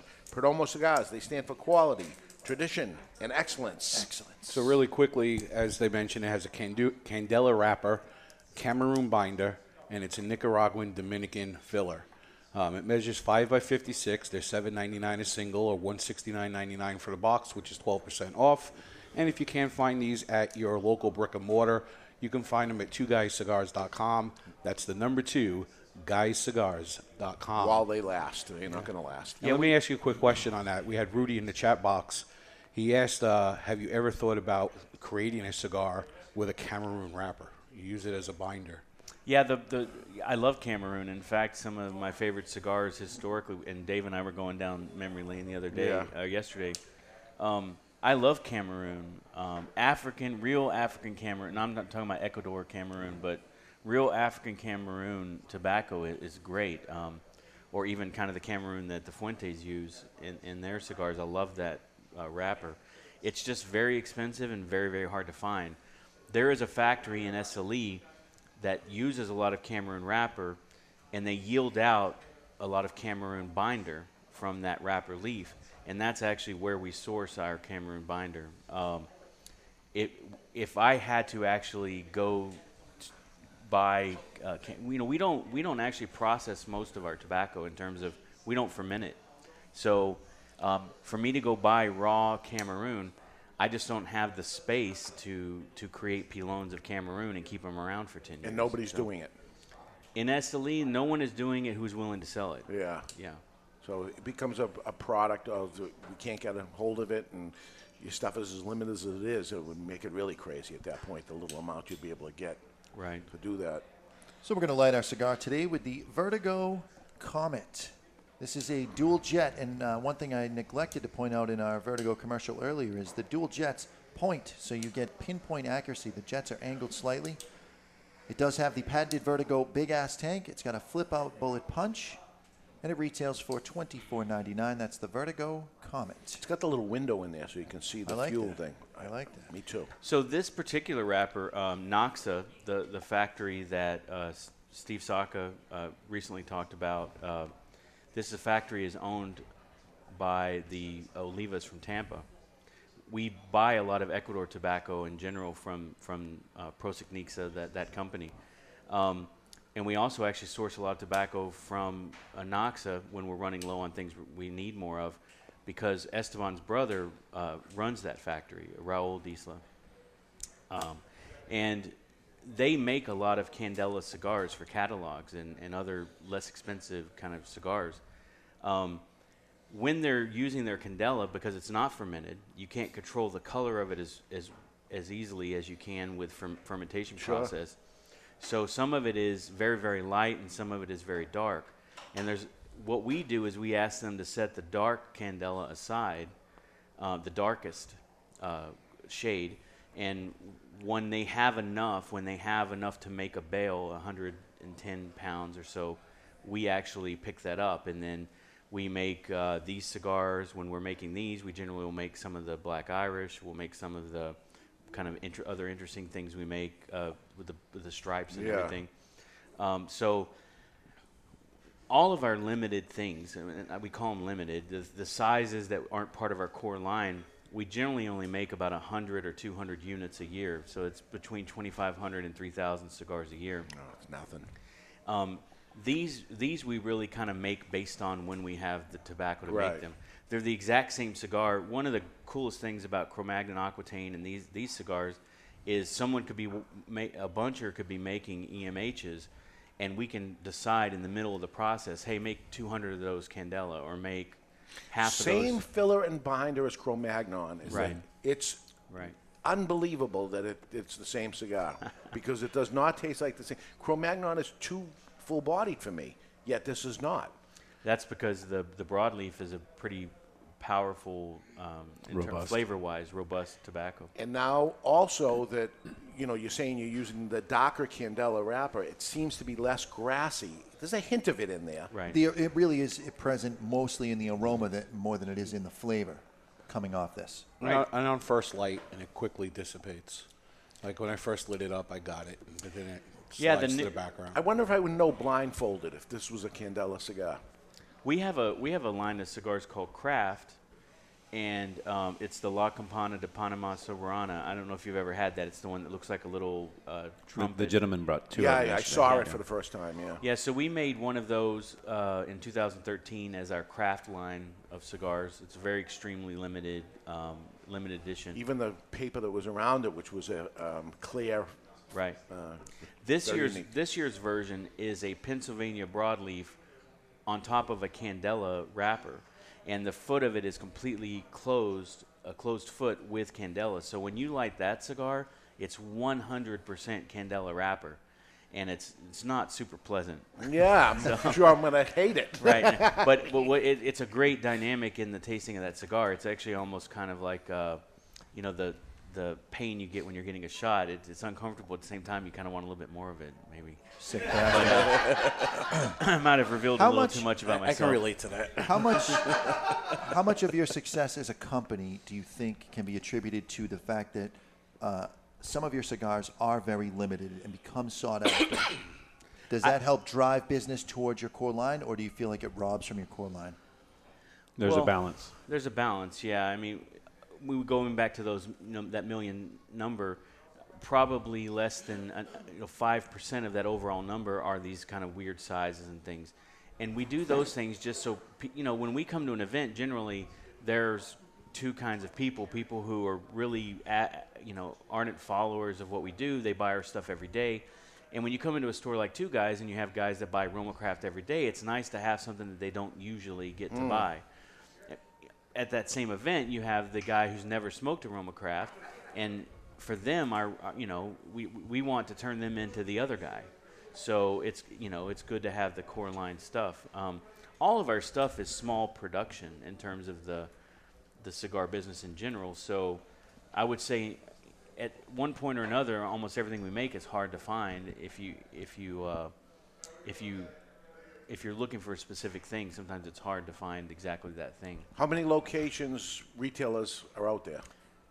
We have 200, about 250 to 300 in the U.S., and we have 80 in Europe. Okay. Retail shops. All right. So the big question, the question they're all they're all wondering about. So I'm gonna just throw it over to you. The Firecracker by RoMaCraft, the fastest sellout ever. Here are two guys ever. Will we ever see it again?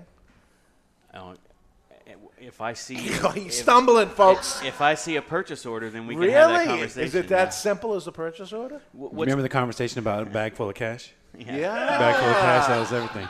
All right. Um, The check ain't gonna bounce. I'll tell you that. Yeah. What's great about the firecracker is it's very small. It's like Right. three and a half inches. Save your little pieces up. So it's well, it's just easier to it's easier to uh, it's easier. you can use any wrapper we have to make that cigar. So yeah, if you send me a PO, um, we'll definitely. I can't tell you when we'll. I, No, that's all right. Next year, I, I can just tell you in general, if you like broadleaf, Connecticut broadleaf cigars, um, the crop from Oh, yeah. Connecticut last year was not great. Yeah. And we've had a really hard time sourcing. Generally, we would be sourcing uh, in. We generally we would be using the tobacco we pr- we selected last year now, and preparing it for using in the first six months of next year, and we would be sourcing tobacco that we're using in the second half of next year, and and and in 2019, and we're having a really hard time finding the type of tobacco that we use. So And you that's what you use broadleaf on the f- Firecracker? yeah, it's the same as the Cro-Magnon. yeah. Okay. So maybe uh, the Arapiraca. yeah. Well, yeah, I mean, we can, we can definitely, uh, Yeah. we can definitely look at that. Change Could we uh, could we mess around and maybe have uh, No. have a little candela? No. just a hundred boxes for me. Call it the Oh, Mr. my- Jonathan edition. No, I don't think so. Can you, can you even I'll go the buy Aqu- two of 'em. Can you even go the Aquitaine blend with the bottom wrapper on the firecracker? I would like it better.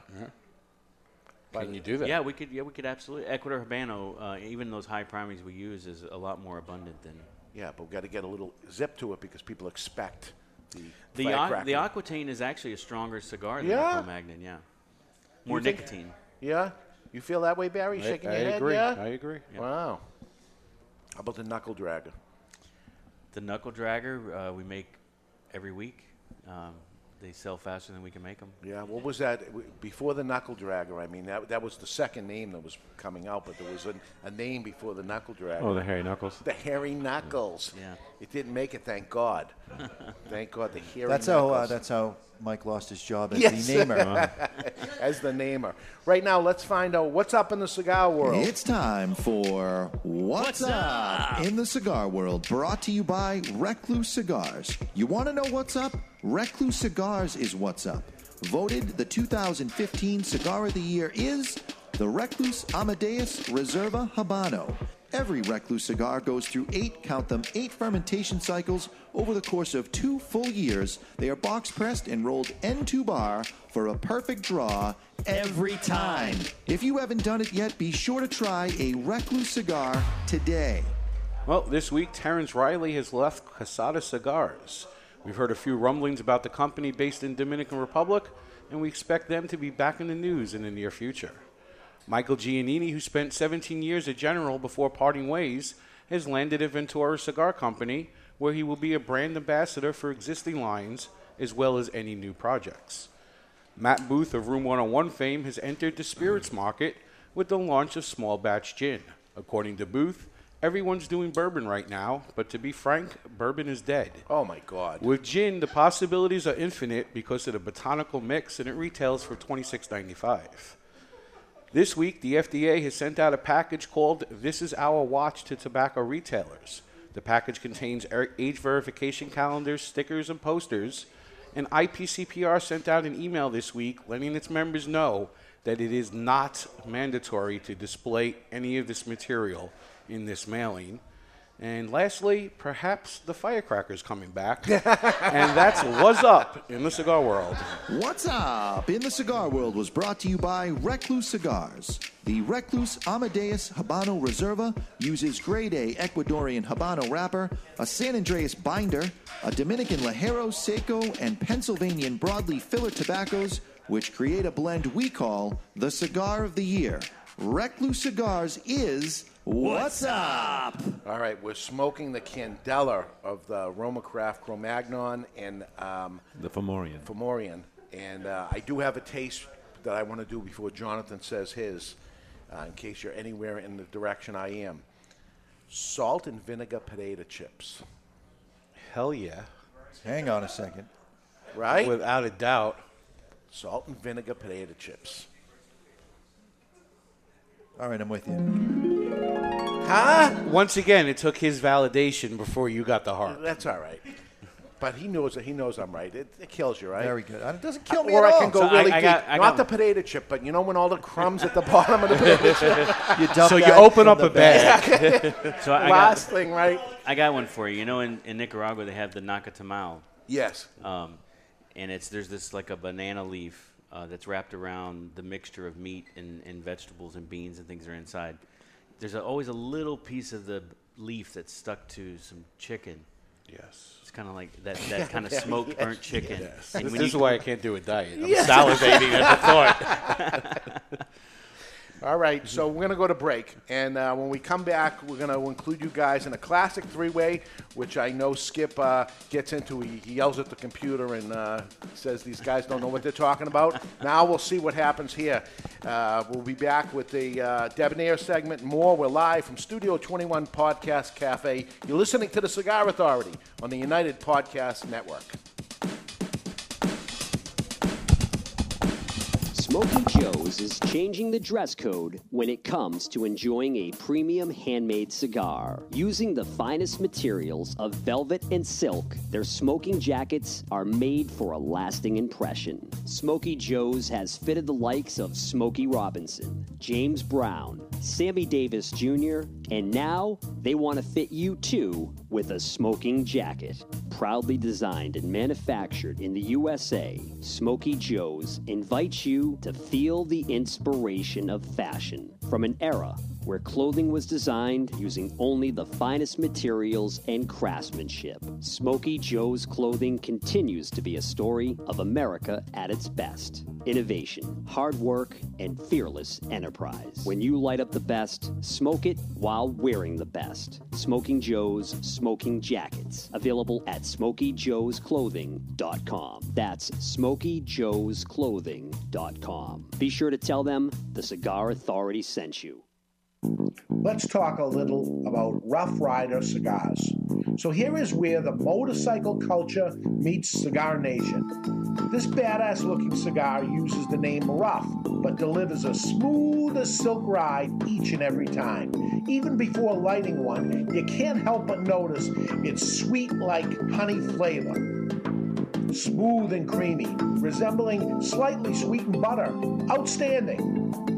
The Rough Rider cigar is so beautiful in so many ways. We're talking a premium cigar, imported, long filler cigar, but wait till you hear the price.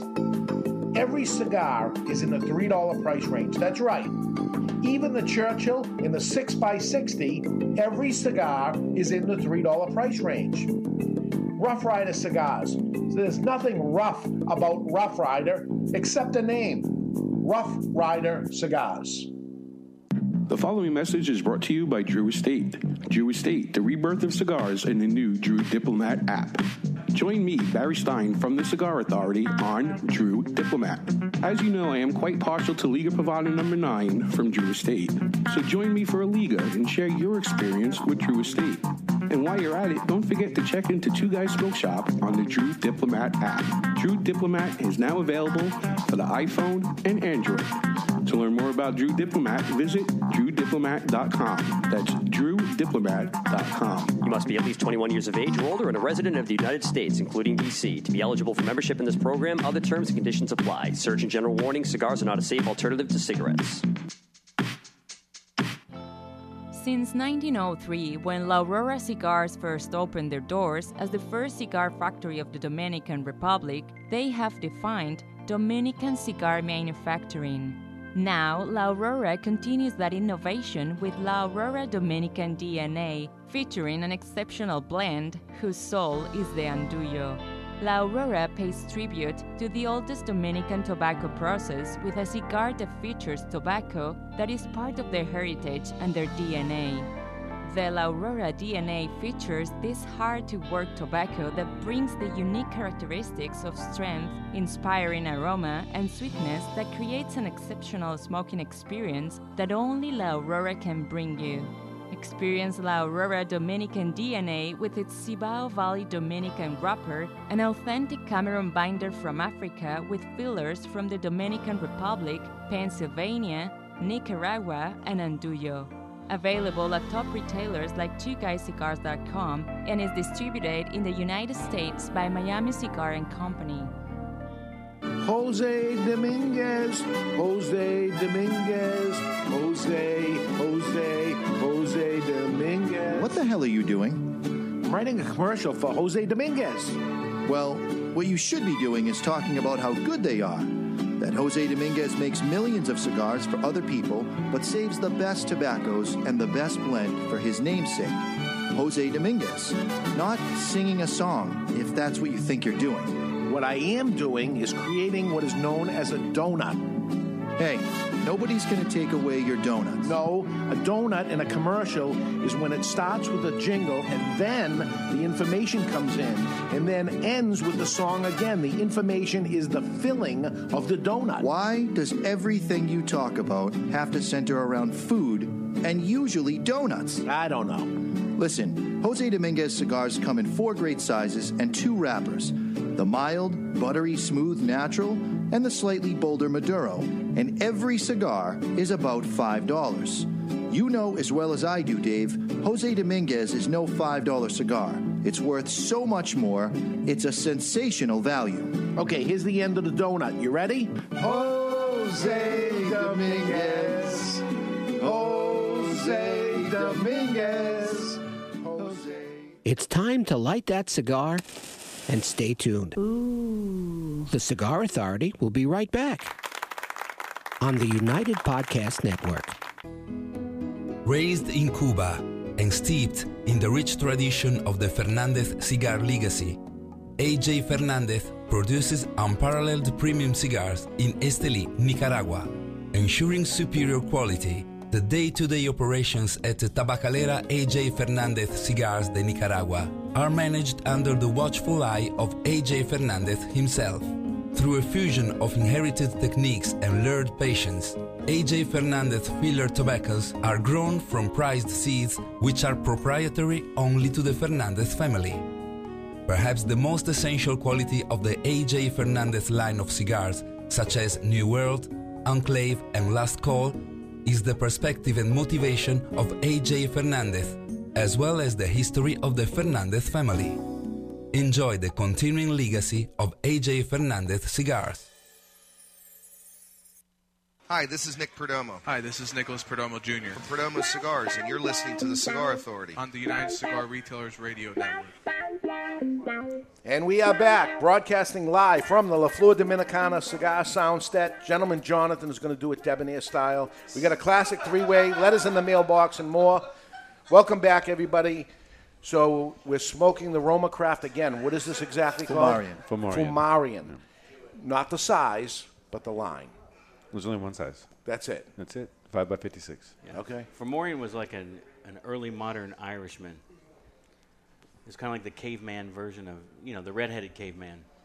F- from the caveman days? Yeah, that's Okay. Yeah, it's so the, back to the Cro-Magnon days, and Right, this is the yeah. connection of what it is. So we're smoking the ginger, aka the Mr. Jonathan. Right. Mr. Jonathan, if Jonathan he, if he had hair, it would be red. Yeah, he- Used yeah. to be a redhead.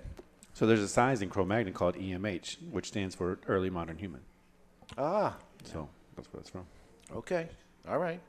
Um, so, uh, Skip, I got to know you on our trip to Cuba a few years ago. Have you have you gone back? I, I don't know if I'm am I allowed to go I back. I know Yeah. that's because you hung out with me. It was it, there was an inquisition and uh, people heads rolled. heads rolled. Yeah, heads so- rolled. But you went you went back. Yeah, that was my second trip to, Okay. to Cuba. I had I had gone in in '97, and uh, not really not some things had changed, and some things changed a lot. I I really enjoyed that trip because it was an it was a it was a I was 100% a consumer on that trip, so it was it was a great experience. Yeah, and I'll tell you, I've been back e- each year since then, and they are improving. You know, I, I don't know if, if they took it to heart or they just said, um, you know, we're seeing the sales that are happening in Europe again, that, you know, uh, the Europeans are, are seeing that it's not necessarily the greatest cigars. They have a, gr- I think they have a great product, which is the tobacco itself, unique in its way of whatever, but they need to step it up when it comes to the quality of what their cigars are. You get good ones, you get bad ones, you know. I mean, that's true in Nicaragua. That's true in the Dominican. I think uh, the difference is, is if you make a a cigar that has consistent quality issues in Nicaragua, you won't stay around for very long. Correct. And for some reason, the Cuban cigars persist. I mean, they've dropped off a lot. I mean, the I remember four or five years ago, the production was almost to 200 million, and now it's down below 80 million. Correct. And I think maybe 20 million of those are consumed in the U.S. So Yeah. I look. F- I think Fidel Castro uh, passing on to the next world Yeah. probably has a lot to do with the advancement of of, of progress in in Cuba. But um, I don't know. There's good things about Cuba. I mean, you know, people people talk a lot, especially people from South Miami talk a, or South Florida talk a lot about Cuba in a negative way, but. A lot of them have never been there, and they're just speaking. Uh, Yeah, I got know, a lot of that. Everybody tell me how, how wrong I was, and I said, "So you've been there?" And they said, "Well, no." Well, yeah, and, and, and those same people, you say, okay, well, hold on a second. Don't you own a business that pays really low wages in Yeah. a socialist country with a lot of corruption? You know, it's like, well, what are you talking about? Right. You know, um, Nicaragua's not perfect. Uh, Texas is not perfect. So, um, Pretty close. Yeah, it's pretty damn good.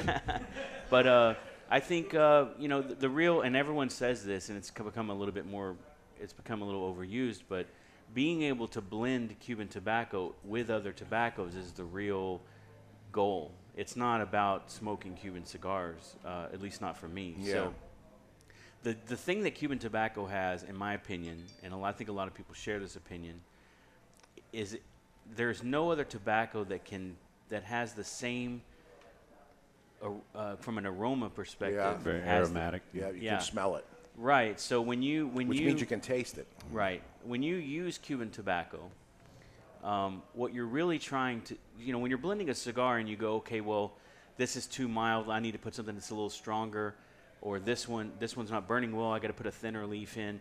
Really, when when you're blending with Cuban tobacco, what you're trying to do is kind of offset a negative aromatic character. Yeah. You're not really trying to get Cuban flavor because you put 50% Cuban filler inside of a cigar with Esteli Ligero, and you're not going to taste the Cuban Right. tobacco, but it'll definitely smell a lot better. Yeah. From from that perspective. Yeah. That's one thing about Candela is it has a very acrid uh, smell. Yeah. Uh, and you were asking if you were blindfolded if you could tell. All you would have to do is smell it. No, and you yeah. would know. Yeah. So very interesting. Uh, right now, it's time to take a peek into the asylum from our friends at Asylum Cigars. They're coming to take me away, ha ha. They're coming to take me away, ho ho, hee hee, ha ha. To the funny farm where life is beautiful all the time. And I'll be happy to see those nice young men in their clean white coats, and they're coming to take me away.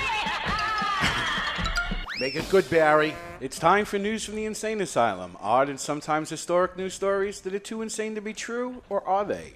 Brought to you by Asylum Cigars. Take no prisoners. Asylum cigars are truly flavorful, medium-bodied Nicaraguan cigars with sizes ranging from 4x44 to the absolutely insane 8x80 Asylum cigars. This week we have two stories from the pitch in Europe. The first comes from Spain, where Spanish soccer player Mariano Bartolo suffered an injury at the hands, or cleats, of his own teammate who caught him in the family jewels. The cleat caused the man's penis to split open like a cooked sausage, and he required 10 stitches. Yes, Mr. Jonathan, 10, 10. stitches. Yeah. Meanwhile, in England, in the 83rd minute of the match, Salford City goalkeeper Sam Kirkcombe was overcome by the urge to relieve himself. The goalkeeper jumped behind the advertising boards and proceeded to urinate, causing him to receive a red card and get tossed from the match.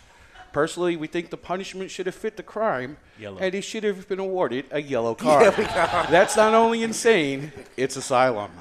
They're coming to take me away, ha ha. They're coming to take me away, ho ho, hee hee, ha ha. To the funny farm where life is beautiful all the Ah, time. you didn't disappoint there, Skip. That was for you. I'll tell you this: the first guy won't be powerballing for a while. No, he will not. By the way, that's this is my favorite segment of the Yeah, entire yeah. show, and and I can tell you that Lazuka. I, th- I know for a fact that he feels like he's getting a lot more bang for his buck out, out of that segment. It is. It is. Next week, um, we're going to celebrate 25 years of Cigar Aficionado. We're going to dig into issue number one, which I still have a copy of. We'll go pa- page by page, and as an extra added bonus, no Mr. Jonathan. He's on vacation. There's no need to cheer out there. The following week, it's the contenders for the cigar of the year. This will be the top cigars that uh, we'll choose as contenders and uh, ask you to help us determine what the cigar of the year is. The following week, November 25th, our 400th episode. 400 shows. Hard to believe, and a special gift for our listeners if they want to uh, partake in that. So that, that's upcoming shows that are coming here real soon. Um, while you're enjoying life till its fullest, it's important to be debonair. How to be more debonair and gentlemanlike. Here you go, gentleman Jonathan. Do you need a gentleman? Gentleman.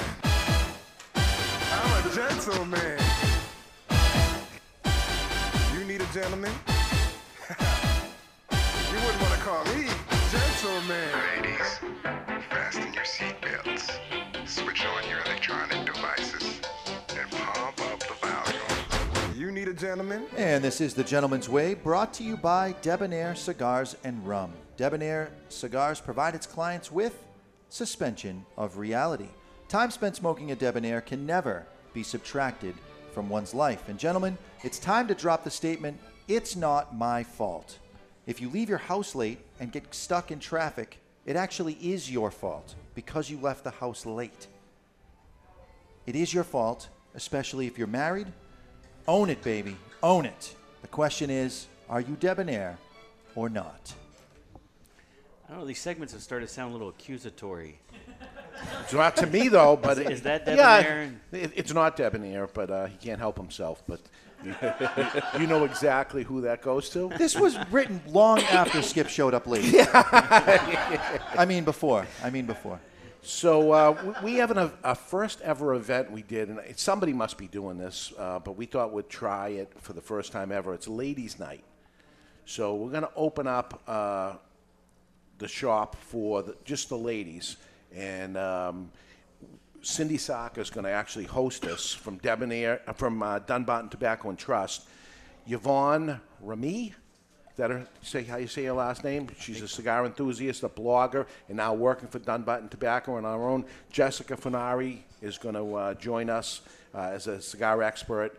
And uh, just ladies, they're going to have wine, they're going to smoke cigars, learn a little See, about I, I cigars. think I think Jessica's the wrong choice for that. You want to have like a hunk in here. So if we could get Barry with his shirt off or something, yeah. some tassels. Oh, and maybe we could sell some tickets because this is actually, I'm, I'm bringing it up, uh, even though we're talking to an international uh, group of people, audience that's here. Um, if there's anybody um, listening, a woman y- locally, um, because this is not going well. Usually we, we sell out, you know, 80% right off the bat when something comes out. This is November 17th, so it's not that far away. Uh, tickets are twenty dollars. It includes two cigars, a cutter, lighter, wine tasting, hors d'oeuvres. It's a really good deal. If anybody's interested, go to Two Guys Smoke Shop or give us a call and, and get yourself in there. Uh, maybe invite all your girlfriends with you, have a night out. Uh, but I'm trying to get the next segment of uh, people. You're trying to double your business. Double the business. Double the business. smoke cigars. Be- because truly, it is for us. It, it's 99.9 percent of our business is male. So one thing I'll say is, I, I think it's a guy thing. That guys like the aroma when it comes to cigars. Well, ask them to bring their spouses. Just send their spouses And- and- if they have them. Uh, a guy comes in in the early early today. He's got two little kids with him, a little boy and a little girl, and he walks in to get his box of cigars. And the little boy is looking around as soon as he walks in, and the little girl goes right to her nose and holds her nose, and she doesn't mean anything by it because she, you know it's as innocent as it can possibly be. She does not like it. The little boy likes it. It's, I, I don't know. I think- just think it's a it's a guy. Guys like what it is. I don't know how you feel about the aroma of uh, burning candles, scented candles. I can't stand it. Hate it. It bothers me. Yet the women go in and they love it, and they, we have candle stores around here that they go in and walk around. So Well, sugars and sugar and spice and everything nice. Yeah. and snails and puppy dog tails. And that's who we are. So we're, we're different, right? But we're trying it anyway. So we'll, we'll see how that goes. Um, but I want to get to uh, this classic day in classic history because all the manufacturers always say it to me. I hear it all the time that, uh, oh, I hear that those guys they mess up all the time and they, they don't know what they're doing and why they're not paying attention. So I want to bring you guys into it. So, in fairness to you, I think we will have you two work together as a team. You're a team. So, Mr. Jonathan, RoMaCraft, and Barry Stein. Is that is that a fair competition? And you guys you can talk out loud. You can scribble, but the key is there's a pen there for you. You got to scribble your number down. You don't wait until you hear what one of them says and then play the little game of going one below. you, you write it down. That's what I'm gonna do. So. he's already he's already he already knows how to cheat. There we- I, wa- I, I've watched Prices Right. Yeah.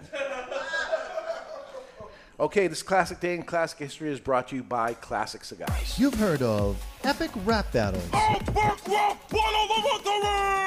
now it's time for the epic battle Wow. It's kind of intimidating to be in the presence of so many great athletes. for this day Tell anyone about this, I'll kill you. I'm kidding, I'm kidding. in classic history. Is looking at you, kid. Brought to you by Classic Cigars. Nervous?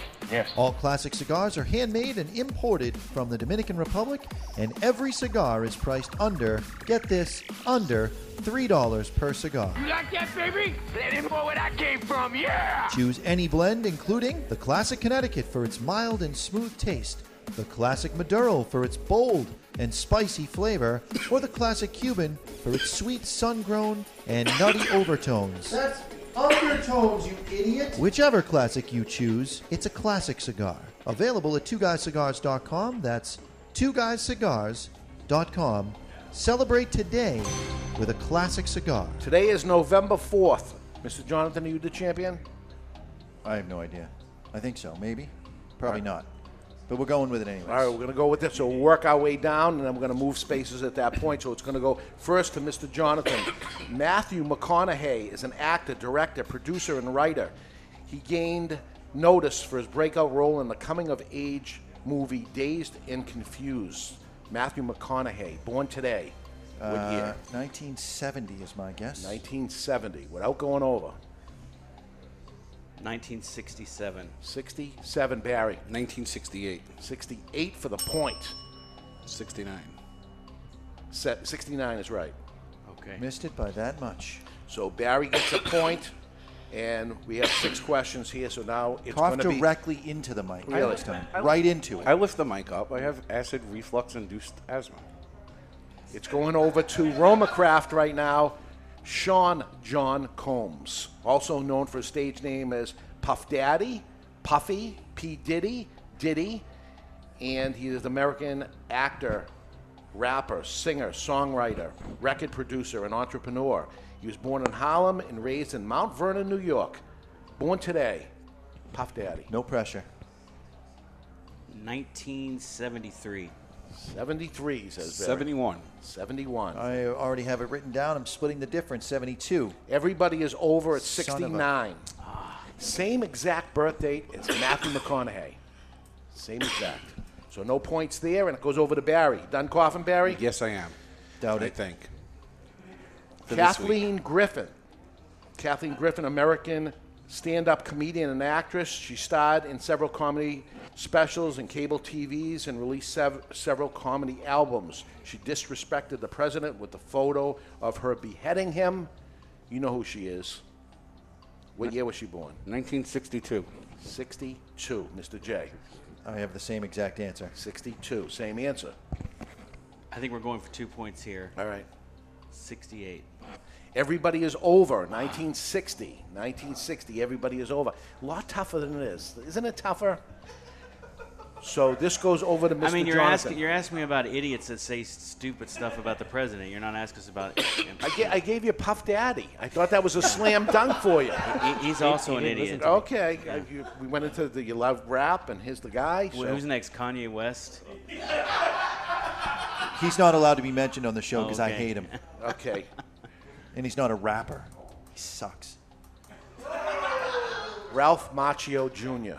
Oh, okay. American actor, best known for his role as Daniel LaRusso in The Karate Kid, Eugene in Crossroads, uh, Gam- Billy Gambini and My Cousin Vinny, and Johnny Cade and The Outsiders. The Karate Kid. What year was he born? Mr. Jonathan. No, it's them. Oh. They're up. 1967. 67. 66. 66. Me and Barry on the same page, 66. And everybody is over, 61. You gotta be kidding me. So, so far, we have one point by Barry. That's it. Barry, you're up. Riveting radio. It is. Loretta Jane Swit is an American stage and television actress known as her character role. Swit is best known for portraying Major Margaret Hot Lips Houlihan in MASH and won two Emmys on it. What year was she born? 41. 41. 38. 38. 39. 39. Everybody is over. You've got to be kidding me. 37. I've missed it by one point. So that is many all the times. questions, and I have the tiebreaker here. So I'm going to go to the tiebreaker, although Barry should just be the winner here. But uh, I'll go to the tiebreaker. No, I have actually. I have one more. I have two more. I'll go to um, Barry. This is you. Art Carney, American actor and singer, died in 2003. Best known as Norton on The Honeymooners with Jackie Gleason. Art Carney. What year was he born? Doing the math, and we got 1921. They do a lot of work and then they never get no points. Go ahead, do the math. Do the Uh, math. 1917. 1917. I'm going You're not getting any help from your, your partner over here. 421 AD. 421 AD.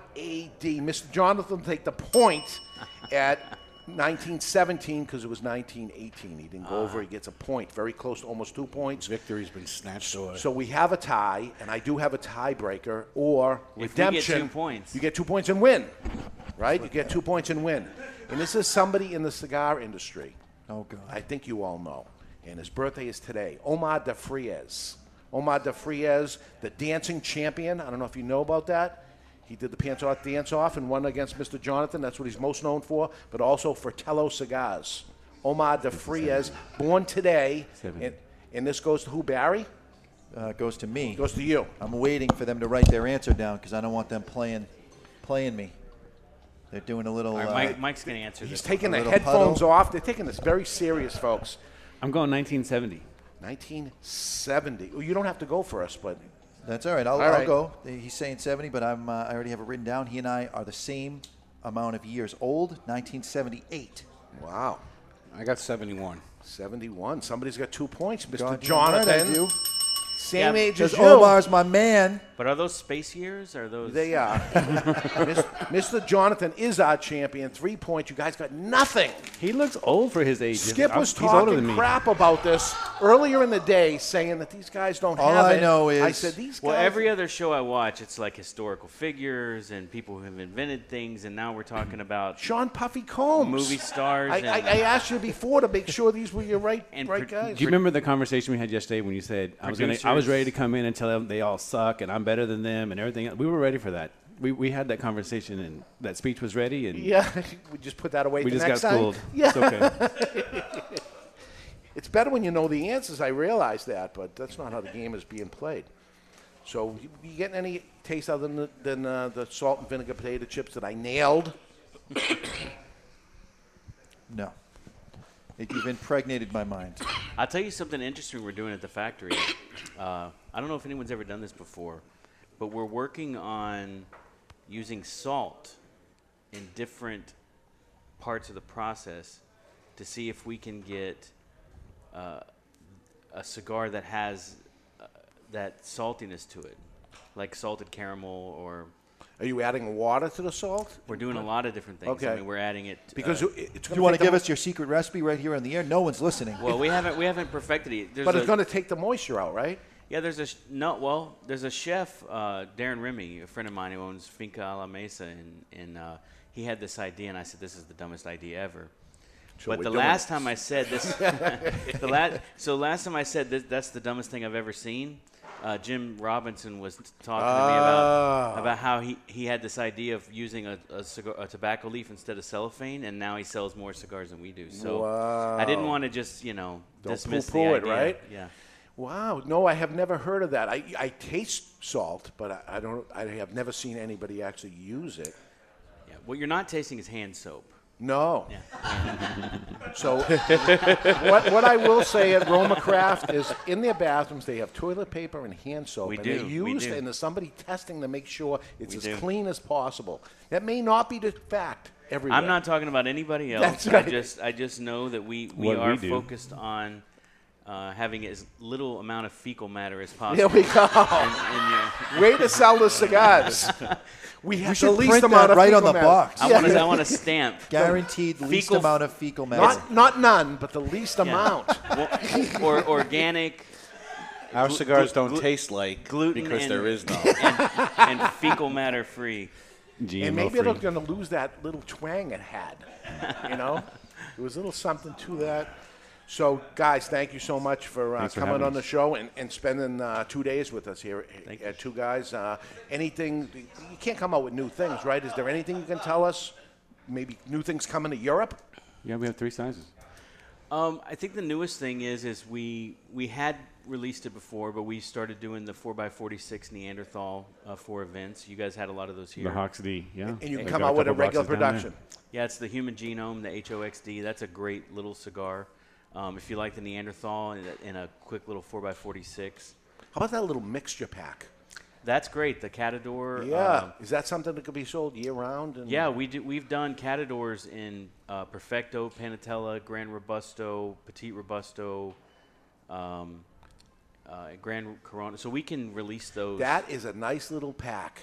Yeah. Great. I got one. Yeah. Well, we had we had yesterday a guy who was kind of a little on the you know wasn't sure about what to try, and that that little sixty dollar thing you can try every blend that we make. So it's great. Ten pack, right? Yeah, you get Yeah. 10 10 cigars. Two of each. W- Does that have a name? That pack itself? Those those types of packaging or samplers are called catadors. So it's Okay. catador, and that one's the catador, the, the Petit Petit Corona. Coronas. Petit Corona. Aw- Awesome. Look for that too. You know, Uh, um, when you yeah. guys you guys take a shot of bourbon, and then after the, the burn goes away, after the finish, Bourbon's dead. Yeah, it's that's dead. what- Don't you know? It's that's all about right. gin. But that's what I'm getting on uh, on this Fomorian, the finish of bourbon. Yeah, that's that's pretty interesting too, uh, uh, which I could go into after. But the that uh, distillate kind of uh, flavor, more that's from because you're getting the aroma from the candela, I think, and even though you're not tasting it on your palate, it's influencing the finish on the on on the draw. So you Candela For a haters out who- here. This is this is damn good. I gotta say. I gotta, gotta say, give it to for you. Skip, for a guy that kind of poo-poos people that taste flavors because you taste the individual tobaccos, you're pretty on board with the reason why I'm tasting what I'm tasting. Yeah, absolutely. I, I mean, Yeah, he me- doesn't make it up. He really does taste these things. Well, the, the difference is, is I think what you're really trying to do is describe to people in a way that they'll understand what you're in, uh, experiencing. So, and that's a very genuine, genuine way of doing it. I think a lot of people who come up with flavors, not to mention any specific blogs, but Yeah. you know, the, the, the review goes. I don't know if you've ever seen my review of I s- reviews. laughed out loud Yeah. about 10 times while reading it. yeah, you know, you, they use verbs like simple and linear and not super complex, and then there's 67 flavor descriptors, and I, I don't, I can't reconcile those two things. Yeah, one thing doesn't go. But, well, guys, thanks again for joining us. Uh, next week, it was 25 years ago that issue number one of Cigar Aficionado crossed my desk. Actually, I didn't even have a desk 25 years ago, but it came in, and I read it cover to cover, not once but twice. We're going to open it up after 25 years and go through it page by page without Mr. Jonathan. So until then, you've been listening to The Cigar Authority on the United Podcast Network. And you've learned an awful lot of things in the last two hours thanks to our friends at RoMaCraft. But always remember to keep the lid end out of your mouth.